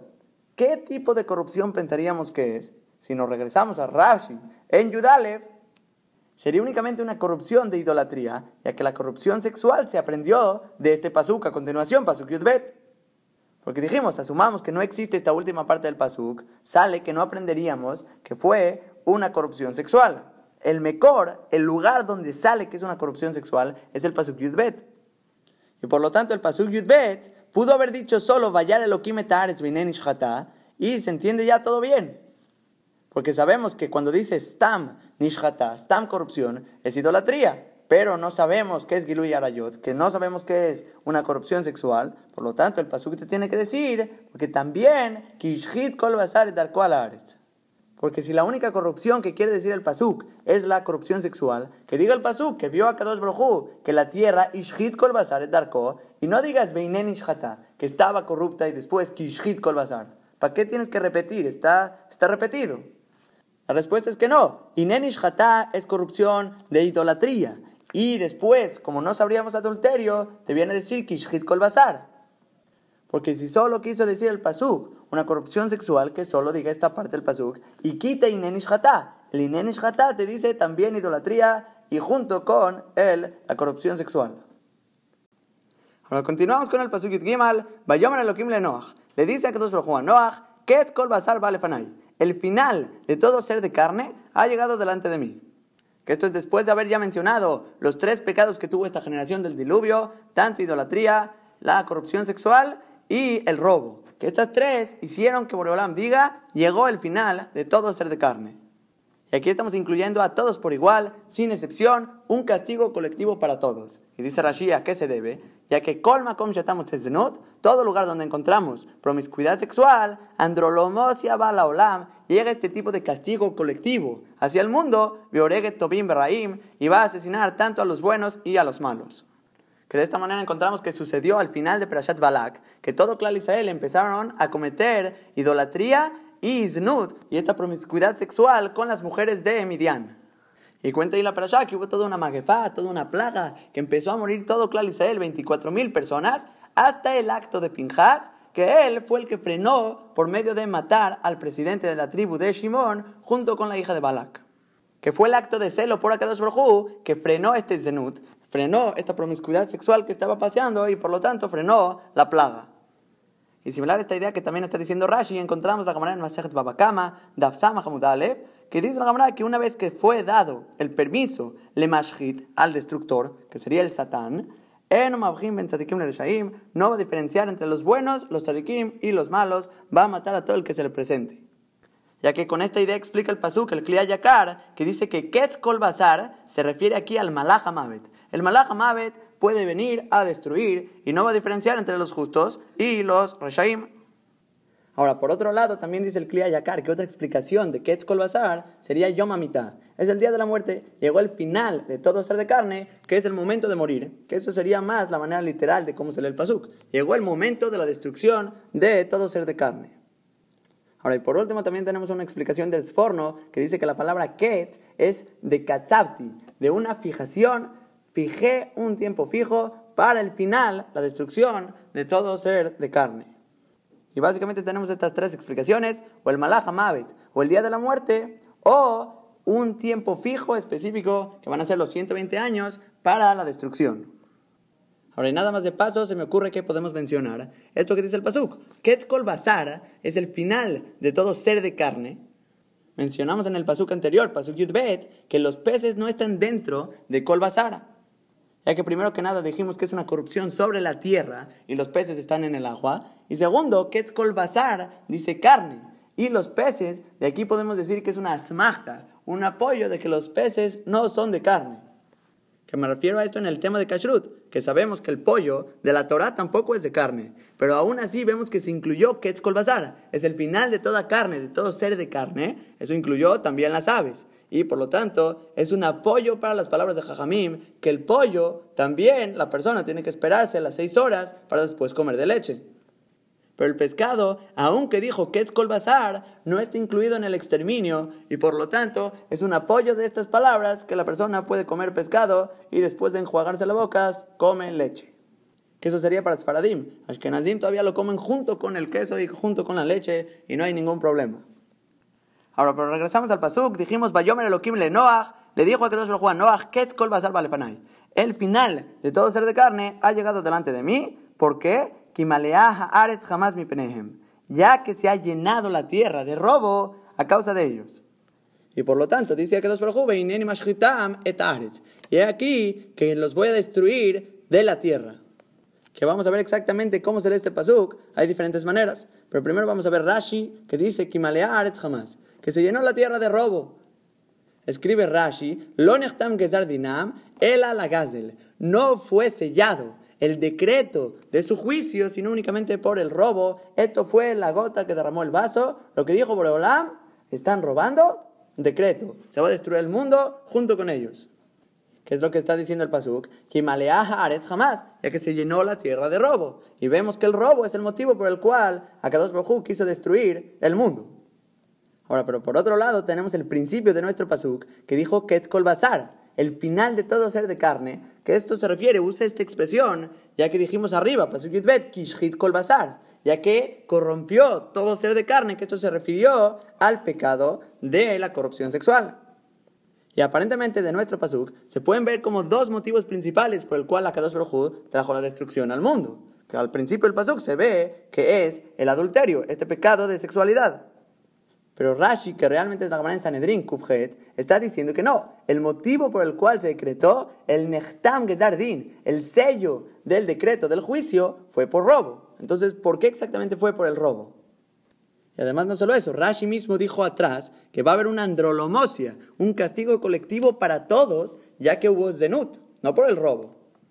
Entonces el a mí me explica que si solo hubiera habido robo, no sería un castigo colectivo. Eso depende del zenut. Y si solo hubiera habido zenut, tampoco hubiera habido exterminio completo. Eso fue Kimaleares jamás, por eso se derramó la, gota del vaso y se destruyó el mundo. Y por lo tanto vamos a explicarlo de esta manera. Únicamente si tuvieran zenut, no puede venir el exterminio, ya que es un pecado Ben Adam Lamakom, con Akadosh Baruj Y al igual como vamos a ver más adelante en la Torre de Babel, que ellos tenían, Ben Adam Javeró eran buenas personas y por eso Boreolam, por ese Zehut los salvó. Igualmente aquí, si solo tenían el pecado de Zenut, Boreolam no hubiera destruido el mundo. Pero cuando vio a Kadosh Baruj que también había robo, un pecado en Adam Javeró, eso derramó la gota del vaso que provoque que el zenut, que es el pecado estricto con Akadosh Baruj que provoque el castigo colectivo, venga al mundo. Ahora, siguiente Rashi va sobre las palabras del pasú que dijimos, et Y he aquí que los voy a destruir et aretz. ¿Qué significa esto de et aretz? Dice Rashi como min Dice Borobolam, los voy a destruir mina de la tierra. Esa es la palabra et. Et se usa aquí con la palabra min. minaret. Los voy a destruir de la tierra. Y voy a traer ejemplo Rashi como la palabra et puede ser leída como la palabra min, de la tierra. Entonces, primer ejemplo dice Rashi, Bedomelo, y es similar a este pasuk que dice Ketzeti etair. ¿Qué significa el pasuk? Dice Rashi, minair, cuando yo haya salido de la ciudad, minair. O después, segundo ejemplo, dice Rashi, Jalá etraglav, que es etraglav, min raglav, se enfermó de los pies. Y por lo tanto, dice Rashi, el pasuk se lee, he aquí que los voy a destruir, minares de la tierra. Ahora, pero después Rashi dice Dabarajer, otra explicación diferente. Etaaretz, ¿qué significa? Imaaretz. Los voy a destruir junto con la tierra. Que Rashi está citando el Unkelos, que dice Im Ara, que se va a destruir junto con la tierra. Y por lo tanto dice que incluso los tres primeros puños de la profundidad del arado, ni teshu, van a ser disueltos y van a ser arrasados completamente. Ahora, pero este Rashi está un poco raro, porque yo entiendo muy bien que dice Ilel Pasuk, que aquí que los voy a destruir junto con la tierra, está bien, vamos a usar la palabra et como im y vamos a destruir junto con la tierra.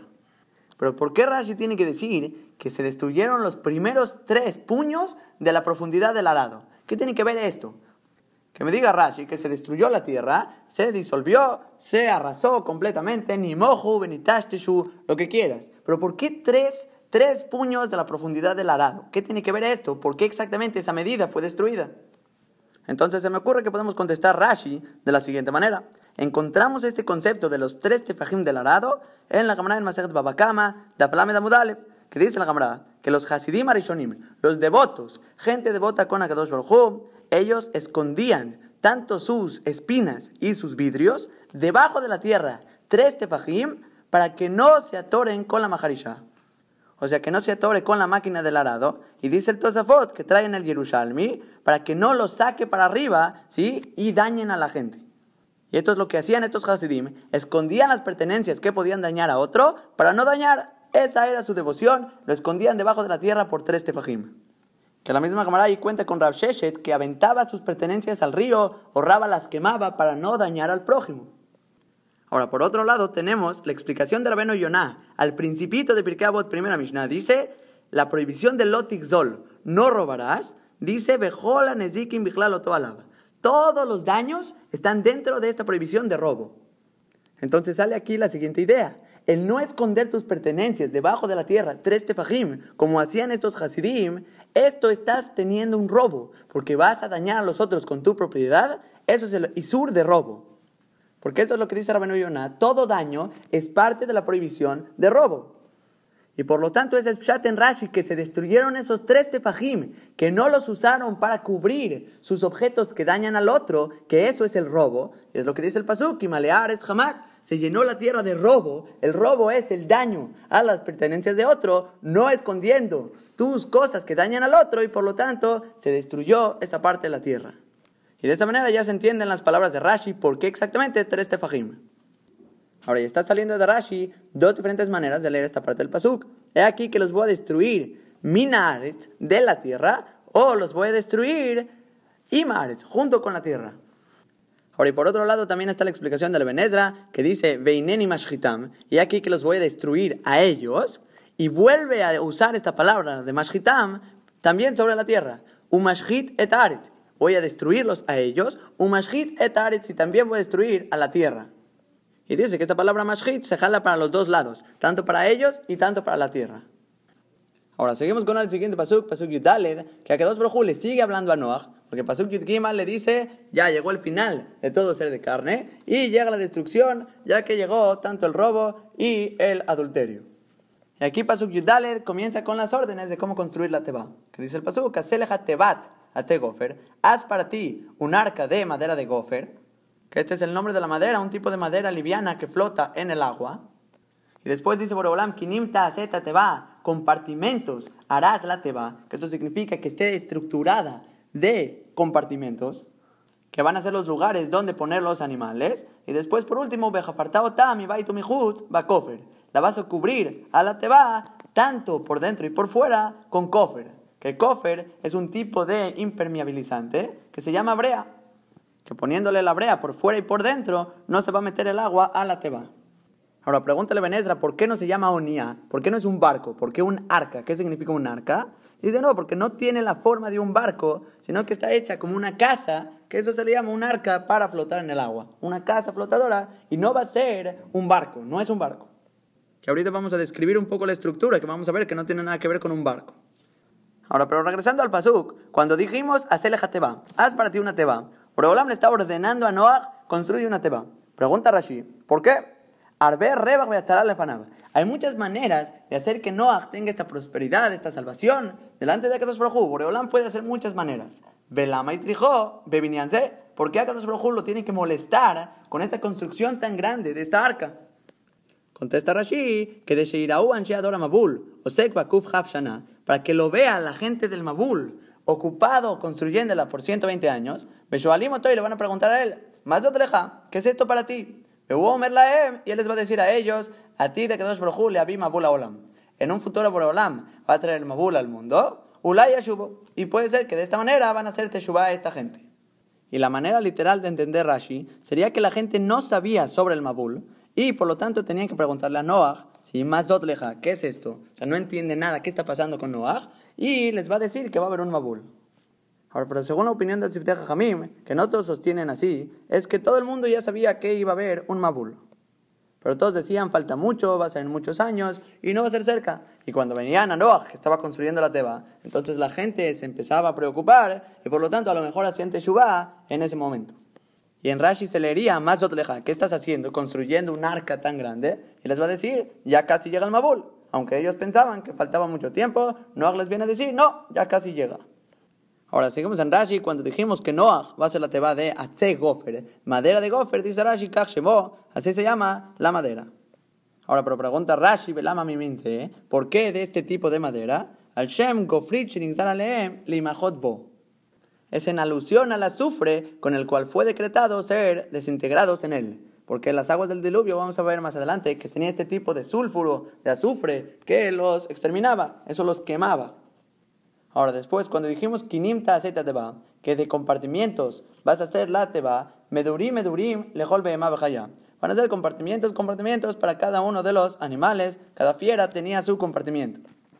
Ahora, y por último, cuando dijimos que la va a cubrir tanto por dentro y por fuera con kofer, que es este impermeabilizante, es Rashi Zefet Belashon que es este tipo de brea, Umatzinu Betalmud Kufra. Y encontramos esta expresión en la Gemara en Shabbat, que es Kufra. Kufra es esta expresión de brea. Ahora, a continuación, Rashi compara la teba de Moshe con la teba de Noah. Y dice así, Moshe, la teba de Moshe, cuando era un bebé lo pusieron en el Nilo, al Tashim, por medio de que las aguas eran tranquilas, llave Homer mi bifnim, bezefet mi bajutz. Era suficiente con poner este tipo de barro por dentro y poner esta brea por fuera.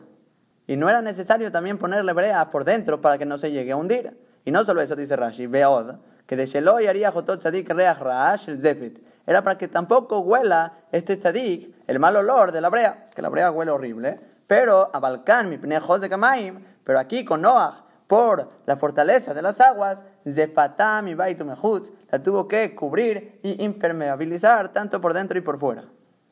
Ahora, y escribe el Sifteh Jamim que si nos fijamos en Shemot, en los Pesukim con Moshe Rabenu, la manera como se escribe este tipo de hebrea es con la palabra Zefet, la cual empezó Rashi diciendo que Bakofer, Zefet la Arami, que es Zefet en la Arami, que es esta hebrea. Y sale que todo el motivo que Rashi está comparando la Teba de Moshe con la Teba de Noach es por el cambio de palabras que hubo aquí, y Rashi entiende que significan lo mismo. Entonces, ¿por qué la Teba de Noach fue tanto por dentro y por fuera cubierta con brea y la de únicamente por fuera? Y sobre esto contestó Rashi que las aguas con Moshe Rabenu eran muy tranquilas y era suficiente con ese material. Y no solo eso, no queríamos que huela este tzadik, el zefet. El zefet olía feo. Y aunque Noach también era un tzadik, pero en se dice Rashi que las aguas eran muy fuertes y por lo tanto tenía que ser tanto por fuera y por dentro. Ahora pregunta el Jeskuni, tenemos la camarada en Sanedrin Kufjet Mutbet, que dice Berotjin Kilkelu Berotjin y Donu que ya que con caliente fue que arruinaron las cosas como Reolam, pecaron con calentura, que esto sería el zenut, la promiscuidad sexual. Igualmente, Berotjin y Donú fueron juzgados con caliente, que las aguas del Mabul eran aguas hirvientes. Entonces pregunta el Jeskuni, ¿cómo puede ser que esta brea resistió y no se derritió? Se debió haber derretido y se debió haber hundido la teba. No puede aguantar una teba sobre estas aguas hirvientes. Y contesta con dos respuestas diferentes. Primera es que las aguas alrededor de la teba eran aguas frías. Y de esta manera vamos a contestar que hay una mahloket en de Bajim, si había Mabul en Eretz Israel o no había Mabul en Eretz Israel. Que una opinión sostiene que las aguas del Mabul no entraron a Eretz Israel. Había aguas en todo el mundo menos en Eretz Israel. Otra opinión sostiene no, también en Eretz Israel.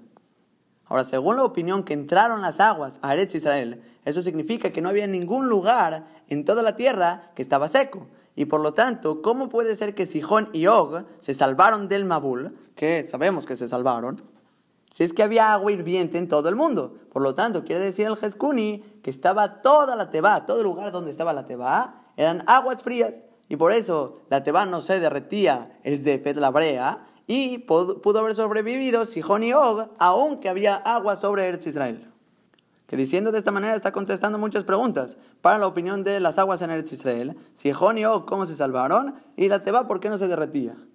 Ahora, y por otro lado, la segunda respuesta del Jeskuni dice que fue Nes. Fue un milagro que no se derritió el Zefet, esta brea de la Teba, y por lo tanto ya no hay pregunta, fue milagro, no se derretía, aunque las aguas estaban hirvientes. Que realmente todo lo que fue la Teba, vamos a ver más adelante en los Pesukim, que está claro que tuvo que haber sido un milagro. Ya que el Rambam pregunta más adelante, Pasuk Yutet, y también Rabenu Bejaye, Pasuk Tetbav, hace la misma pregunta. Que la pregunta es la siguiente: ¿Por qué Akadosh Baruj pone tantos detalles en la construcción de la Teba si al final todo va a ser un milagro? Le dijo a Akadosh Baruj con este tipo de madera, lo vas a hacer con compartimientos, tanto por fuera y por dentro, con esta brea. Vas a hacer de cierta y cierta medida, como vamos a ver más adelante, que obviamente todos los animales del mundo no caben en la Teba. Tiene que ser un milagro. Entonces, ¿por qué Akadosh Baruj pone tanto hincapié que sea construida la Teba de esta manera? Entonces, tanto el Ramban, tanto Rabenu Bejaye, los dos ofrecen las dos siguientes respuestas. Primera respuesta es la misma idea que mencionamos en Rashi al principio del Pasuk, para que vean toda la gente de la generación que 120 años está construyendo Noach la Teba y Boreolam le puso tantas medidas, exactamente cuánto tiene que ser, y se tarde Noach 120 años. Para eso fue toda, toda esta molestia, para que se tarde 120 años y la gente tenga esta oportunidad de hacer Teshuvah. Que para eso son los detalles. Aunque va a ser un milagro, queremos que se tarde Noach 120 años para que la gente haga Teshuvah. A ver, la segunda respuesta es para disminuir en el milagro, ya que siempre que Kadosh Baruj quiere mandar un milagro o quiere hacer un milagro, siempre Boreolam busca que haya algo de Jateba, algo natural, algo que normalmente sucede. Y después de eso, Kadosh Baruj completa la acción ya con su milagro. Y por lo tanto, con Noah, aunque todos los animales al final entraron a la Teba por milagro, sin duda alguna, pero Borolam dice, Noah, tú tienes que hacer tu esfuerzo, tienes que asociarte conmigo y construir tú la Teba, lo que tú puedes de tu parte. Ahora continuamos con el Pasuk Seota. Y así es como harás a ella, vas a hacer la Teba, Shelosh Meotama Oreja Teba, va a ser 300 amot de largo de la Teba, que en metros son aproximadamente 143 metros de largo, Después Hamishim Amar van a ser 50 amot de ancho, aproximadamente en metros son 24 metros. Y van a ser 30 amot de alto, que también aproximadamente son 14 metros. 300 de largo, 50 de ancho y 30 de alto. Y el Ebenezer escribe que la altura tenía que ser un décimo de lo largo para que pueda flotar y el viento no voltee la teba que no sé cómo funcionan los barcos, pero aparentemente aquí el Ebenezer dice una fórmula que la altura sea un décimo de lo largo. Ahora, seguimos con el siguiente pasuk, pasuk tezain, que dice, Tzoar ta'ase la teba. Vas a hacer un tzoar para la teba. Que Rashi dice, Yesh omrim jalón. Hay quienes dicen que era una ventana, una ventana en la parte de arriba, que sería como un tragaluz. Yesh omrim, pero dice Rashi, hay quienes dicen, Eben Meirá Lahem era una piedra preciosa que les iluminaba a ellos, que los diamantes era un diamante que brillaba y les daba luz. Y esta explicación se basa a que todo el tiempo del diluvio el sol no servía, todas las constelaciones, toda la rotación del espacio, no servían las constelaciones y por lo tanto no había luz, no había luna, todo estaba oscuro. Y por lo tanto requerían esta Eben esta piedra preciosa que les alumbre. Y aunque el Jeskuni quiere decir que juntamos las dos explicaciones, era una ventana en la cual en esa ventana atoraron esta piedra preciosa que les alumbraba. Y por esta misma ventana fue donde mandaron a la paloma, ¿sí? Cuando vamos a ver más adelante, la paloma, el cuervo que salen de la teba. Y de esta manera también contestamos la explicación de la ventana que quede con las palabras de Hazal, que no había luz afuera de la teba, y por lo tanto la ventana no era para alumbrar, era para atorar la piedra. Ahora, pero este Jeskuni no es lo que está diciendo Rashi. El Jeskuni quiere decir las dos opiniones no son mahloket. Rashi dice no, hay una mahloket aquí, que la palabra tzoar representa la palabra tzahoraim, que es el mediodía, donde más hay luz, y la discusión es ¿Qué estaba en la Teba para alumbrar? Este Tzoar vas a hacer en la Teba. ¿Cuál es este Tzoar? ¿Cuál es esta iluminación a la Teba? Va a ser o una ventana o esta piedra preciosa. Que todo lo que el Jeskuni quiere hacer es resolver la Mahloket, pero Rashi no está diciendo de esta manera. Ahora regresamos al Pasuk, dijimos Tzoar te hace la Teba, velamate jalena milmala, que vas a hacer una ventana para la Teba y con un codo vas a terminarla por la parte de arriba que Rashi explica que Kisuyame Shupa, la cubierta de la teba, la parte de arriba, el techo, era inclinada, veolea cheuka mala y subía como un triángulo hasta que se hacía angosta. En la parte de arriba, veomeda lama. Y al final, la última parte de hasta arriba era únicamente un solo codo de ancho. Y la intención de esto era que de Sheyal Zubu, Amayim le mata Mikano Mikan, para que fluyan las aguas para abajo, de este lado y del otro lado, o sea que se escurre el agua. Porque si el techo de la teba sería plana, se estanca el agua y va a ser un problema con goteras, se va a meter el agua. Por lo tanto, que sea de una manera en triángulo y las aguas fluyen y se escurren. Y esta palabra amá es un codo. Si es un codo, la medida es un codo, que aproximadamente son 47 centímetros. Y eso era lo ancho del techo de la parte de arriba de la teba que se iba abriendo para abajo. Ahora, y continúa el pasú, cupeta jateba y la puerta de la teba a su costado la vas a poner. Y Rashi explica el porqué, Sheloi Pelu Geshamim va para que no caigan las lluvias en ella. Porque si fuera como las puertas de los barcos que están en la parte de arriba y de esa manera entras dentro del barco, esas puertas son un problema porque se les va a meter toda el agua del diluvio. Por lo tanto, que las hagan al costado de la teba. Que el Jeskuni dice que esta puerta estaba en el tercer piso de la teba y el Ebenezer dice que subía con una escalera que aparentemente estas dos ideas se complementan, estaba en el tercer piso y podía subir con la escalera al tercer piso y entrar. Ahora, y por último concluye el pasuk diciendo, Tachtim, Shenim, Ushlishim, Taasea, tanto un piso inferior, el segundo piso y tercer piso, le vas a hacer a la teba. Que escribe Rashi, Shalosh al Gabzu, eran tres pisos, uno sobre el otro, Elionim le Adam, los de hasta arriba, el tercer piso era para el hombre, Emtsaim le Mador Behemaja Yabeofot, el de en medio era para la vivienda de los animales, las fieras y los pájaros, y Tachtiim Lezebel. Y el piso inferior era para toda la basura y todo el excremento de los animales. Y otra vez, como dijimos, tanto el Ramban, tanto Bejaye, que todo esto es imposible que todos los animales del mundo quepan dentro de la Teba, y por lo tanto fue un milagro, y todo lo que hicieron era para esforzarse, pedir a Jateba y después tener el milagro de Borolam. Aunque Behemet, el Ebenezer quiere decir que Noah puede ser que era una persona muy grande, y como era muy grande, las amot que le ordenó Boreolam eran amot mucho más grandes. Pero el Ramban le discute y dice, de ninguna manera puedes decir que no era milagro, ya que es algo imposible. Ni siquiera 10 tebot podrían mantener a todos los animales del mundo. Y no solo eso, también si quieres decir que Noah era una persona más grande, los animales seguramente también eran animales mucho más grandes. Y por lo tanto es imposible decir que no era un milagro. Y también, por otro lado, tenemos el Kli Yakar en Pasuk Tetbav, que él dice que el motivo que Akadosh Baruj especificó las medidas, no como el Ramban y el Jeskuni, que era para que tengan algo, un poquito de naturaleza y no se vea tan grande el milagro. Al revés, el Kli Yakar dice todo lo opuesto, para engrandecer el milagro.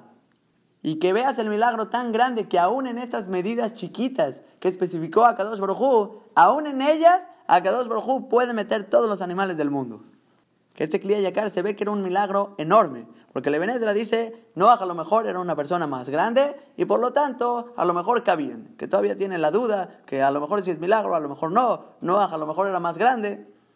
El Ramban y Rabén Bejaye le dice, no, de ninguna manera seguro que era milagro, y el motivo de las medidas era para ocultar un poquito el milagro. Y por último llega el Kliya Yakar a decirte, las medidas vienen a engrandecer el milagro de Borolam, que aún en medidas tan chiquitas todos los animales del mundo pueden caber dentro de la teba. Que aparentemente son tres diferentes perspectivas de cómo ver este milagro de Akadosh Baruj Ahora continuamos con el Pasuk Yudzain. dice el pasuk Vani, Hineni, Mevieta Mabul Maim Alaret. Dice dos Baruj que en cuanto a él, en cuanto a mí, dice Borolam, Vani, Hineni Mevieta Mabul Maim, he aquí que voy a traer el Mabul de agua sobre la tierra.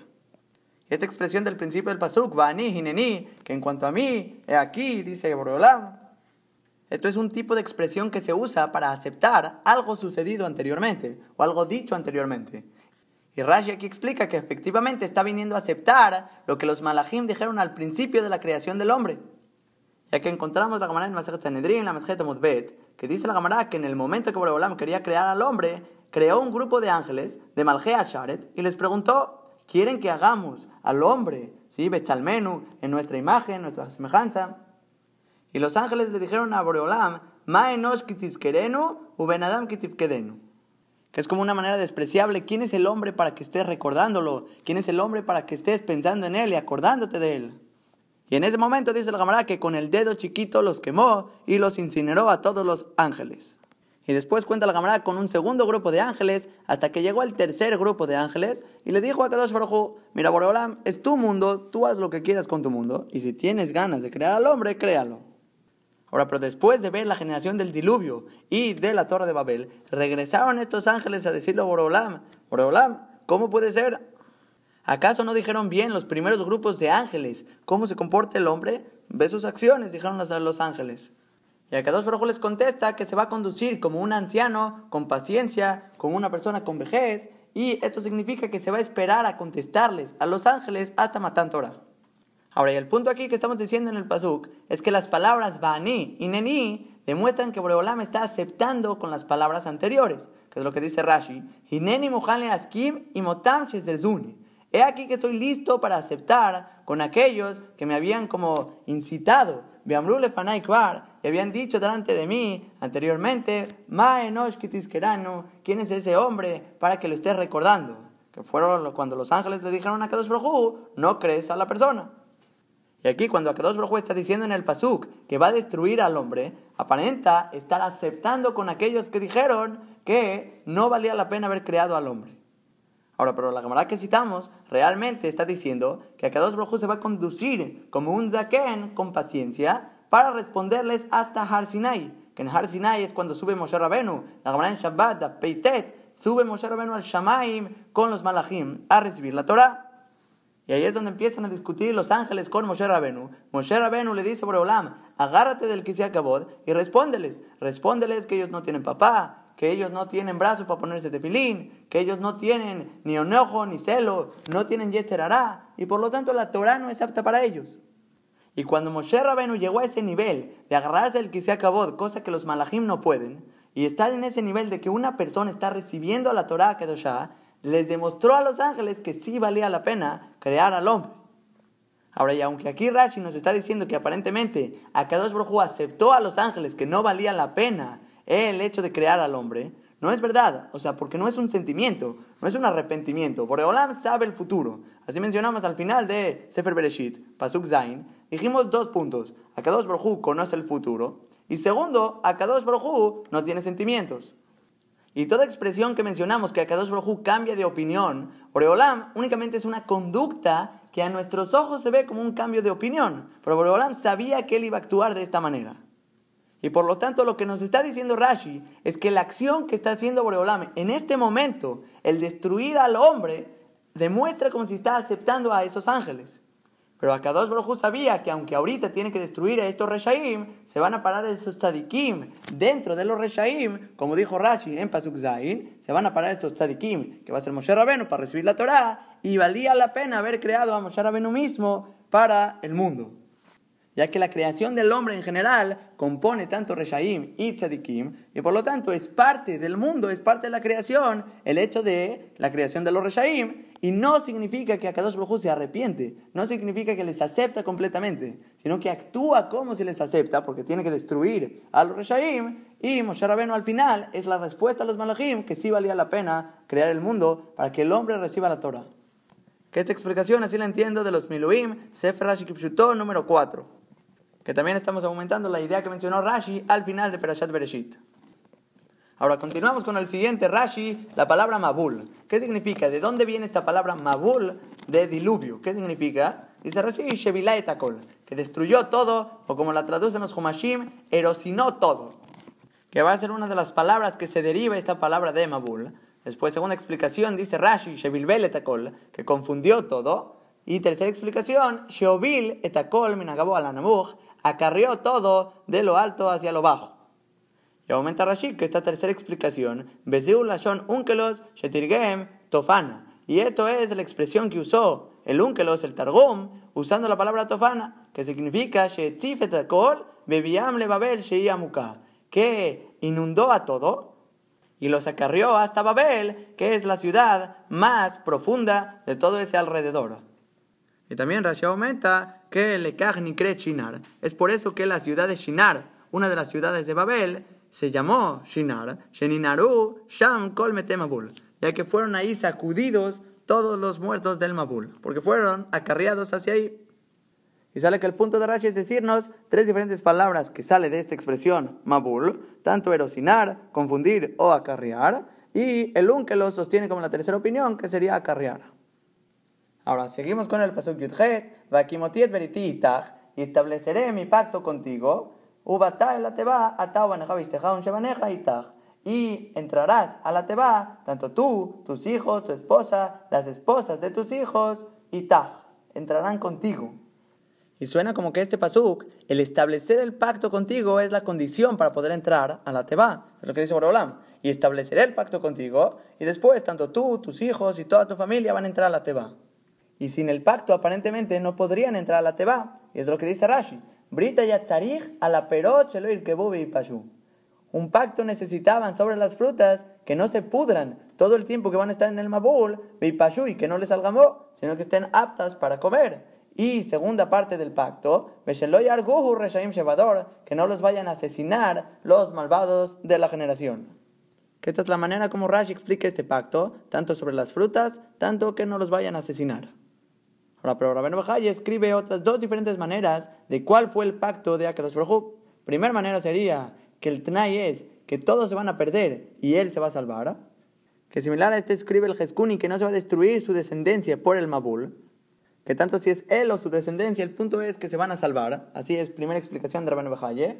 Y segunda explicación es el Keshet, el arco iris que vamos a ver después del diluvio, que este fue el pacto de Akadosh Baruj y realmente el pasú que está hablando a futuro. De Akimotiet Veriti es voy a parar, voy a establecer mi pacto después del Mabul, que ya no va a llegar otro Mabul. Que de esta manera explica tanto la segunda explicación de Rabben Bejaye, el Eben el Sforno y el Orahaim. Que van a ser diferentes maneras de entender este pacto. Tanto las frutas, tanto que no sean asesinados, tanto el hecho de que se salven él y la descendencia, o que no va a traer otro Mabul al mundo. Ahora, y por último está también la explicación del Ramban, que la palabra veriti se lee brillati, que no se refiere al pacto, sino a la creación. Veakimotiet beriyati itach. Se va a parar mi creación contigo. Ya que Noah va a ser el que se va a salvar y todos los demás se van a perder y se va a perder toda la creación a no ser de Noah. Ahora, y seguimos con Rashi cuando dijimos tanto a Tau, Baneja, tú, tus hijos, tu esposa, Hanashim Levad, Hanashim Levad. Dice Rashi que tiene que ser por separado. Así como el Pasuk separó los hombres y las mujeres, tiene que ser igual los hombres por un lado, las mujeres por un lado. Y de esto se aprende, se aprende que está prohibido tener relaciones dentro de la teba. Y Rashi en Perek Pasuk Zain, va a decir la misma idea y agrega estas palabras. Betara. ¿Por qué está prohibido tener relaciones? Ya que el mundo está puesto en sufrimiento y ni modo que tú estés teniendo deleite y placer con otra persona cuando el mundo está en sufrimiento. Que es un yesod, es un fundamento muy grande, que la persona no puede tener deleite y placer y disfrutar cuando la otra persona está en sufrimiento, cuando el mundo está en sufrimiento. Ahora sigue el pasuk yutet, o mikol y mikol basara, de todo ser vivo y de todo ser de carne, shenai mikol tabiela teba, leachayot itach. Dos de cada uno traerás a la teba para vivir junto contigo, tanto macho y hembra serán. Y Rashi aprende que ya que estamos diciendo Mikol Ajay, Mikol Basara, es como repetido, de todo ser vivo y de todo ser de carne, Dice Rashi, afilu shedim. Esto que dijo Mikol Ahai, de todo ser vivo te viene a incluir aún estos shedim, que son como los demonios o los duendes. Y escribe el Sefteh Jamim que si solo hubiera dicho Mikol Basara, de todo ser de carne, no se hubiera aprendido, ya que ellos no son hechos de carne, no son conformados de piel, de carne, son como seres un poco material y espiritual al mismo tiempo. Ahora, y sigue Rashi diciendo, Shenai Mikol, que esto que dijo el Pasú, que hay que traer dos de cada uno, Minapachut Shebahem Lo Mishnaim. De los más bajos de ellos, o sea, los que no son animales kosher, ellos no vayas a disminuir de dos, Ejad Zahar, Ejad Negeba, tiene que haber un hombre y una mujer, un macho y una hembra. Que más adelante vamos a ver en los Pesukim que los animales puros, de ellos va a ser siete, siete de cada especie. Ahora, y continúa el Pasujav especificando exactamente qué tipos de animales. Minaob, lemineu, umina tanto del ave según su especie, del animal según su especie, mikol remes, adamá, lemineu, cada reptil de la tierra según su especie, shenai, mikol, yabou, eleja, dos de cada uno vendrán hacia ti, leachayot, para vivir. Ahora explica Rashi en el Pasuk que esto que dijimos Meaov Lemineu, si el ave según su especie, que va a venir, ¿por qué dijo Lemineu según su especie? Dice Rashi, Darkam, aquellos que se apegaron a sus especies y no corrompieron sus caminos. Ya que mencionamos anteriormente en el Pasuk Yudbet que Ishit Kol Bazar se corrompió toda carne y dijo ahí Rashi que incluso los animales y las fieras, los pájaros, se juntaban y tenían relaciones con otros animales. Y es por eso que también los animales, según esa primera explicación de Rashi, también van a ser exterminados. Pero llega este Pasuk Haf a decirnos que cuáles se van a salvar, los que son Oblemineu, las aves que se apegaron a su especie y no corrompieron sus caminos, ellas van a ser las que se van a salvar. Ahora, sigue diciendo Rashi, o me alejen bau, y por sí mismos vinieron todos los animales, porque si Noah hubiera tenido que ir a cazarlos, imposible que los encuentre a todos los animales en sus lugares, en el momento exacto para cazarlos. No, sino que fue un milagro que todos los animales vinieron, e incluso los que sí habían corrompido sus caminos, también vinieron. Todos vinieron, me alejen bau, todos por sí mismos vinieron. Pero, te va colató, ignisba. Todo el que la teba lo recibía, o sea, que dejaba la teba entrar a este animal, entonces Noah, ignisba, Noah lo metía y lo acomodaba. Pero los animales que la teba no recibía, entonces a ellos Noah no los dejaba pasar, no los metía, y por lo tanto ellos fueron los que eran corruptos. Ahora, pero aquí tenemos un problema, una pregunta, ya que Pasuk Haf, estamos diciendo aquí que vinieron por sí mismos, que se ve luego, luego en el Pasuk Haf, la palabra que usó el Pasuk fue Yabou Eleja, vendrán hacia ti, que ahí sí se entendería que vinieron por sí mismos. Ahora, la pregunta es Pasuk Yutet. El Pasuk Yutet, Pasuk anterior, dijimos que Shnai Mikol Tabiela Teba Dos de cada uno de ellos traerás a la Teba para vivir junto contigo que en el Pasuk Yutet se entiende que Noah va a traer los animales. Pasuk Hav dice que no, que van a venir por sí mismos. Aparentemente es una contradicción. Entonces, tanto el Ramban, Rabben Bejaye, dicen que no, que el primer pasuk que dice Tabí la Teba, pasuk Yutet, no hay que entenderlo que tú los vas a traer a la Teba, sino que tú los vas a ayudar a acomodarlos cuando entren a la Teba tú les vas a ayudar para que vivan, les vas a alimentar y todo lo demás, todo lo que requiere el animal ya dentro de la teba. Pero a la teba misma es lo que dice el Pasujab, que vinieron por sí mismos. Ahora comenta el Ramban que si nos fijamos más adelante vamos a ver que los animales puros, sobre ellos no dice que van a venir solitos, únicamente sobre los animales impuros. Y aparentemente entiende el Ramban que los animales puros, ellos no van a tener que ir a atraparlos, a cazarlos y a meterlos hasta la teba. Y dice el Ramban que la diferencia aquí es por el uso mismo de los animales. Porque los animales que son impuros, que Noah no los va a utilizar, ¿por qué se están salvando? Porque los animales quieren vivir. Entonces los animales, ellos se salvan a sí mismos viniendo a la Teba.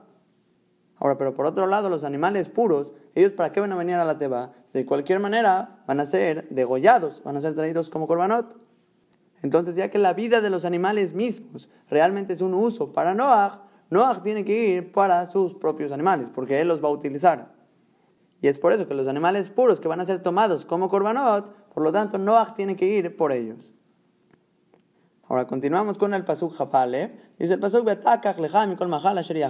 Y tú, Noah, toma para ti de todo alimento que va a ser comestible, y lo vas a colectar para ti, o sea que lo vas a almacenar dentro de la teba, y va a ser tanto para ti y tanto para los animales como alimento. Y sobre esto comenta Levenezra que no vayas a preguntar que de dónde comían los animales, las fieras, si el león que solo come carne, o los grandes animales que también comen carne. Y no, aparentemente solo está tomando los granos que son cebada, no sé, diferentes tipos de granos para alimentarse. Dice Levenezra, no, no preguntes esto, ya que si los haces pasar hambre, al final van a acabar comiendo incluso este tipo de comida. Ahora también sobre el pasuk se encuentra la pregunta del Kliya Yakar, que dice que qué es esta expresión que dice Beatá kajleja, y tú ahorita toma para ti. ¿Cómo que toman para ti? Que diga Beatá kaj mikol la que tú toma de todo alimento que va a ser comestible. ¿Para qué el leja? Toma para ti. Dice el Kliya Yakar que para que no vaya a pensar Noah que puede tomar de lo que quiera, incluso de la gente que ya va a morir. ¿eh? Porque pensarías, mira, en una semana igual todos van a morir, entonces tomo para mí todo lo que yo quiera. Dice, no, leja, toma para ti de lo tuyo.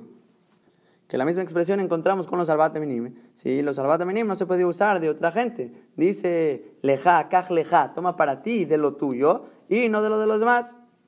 Entonces nos viene a decir este pasú, leja, que Noah no podía tomar lo de la demás gente, aún que ellos iban a morir.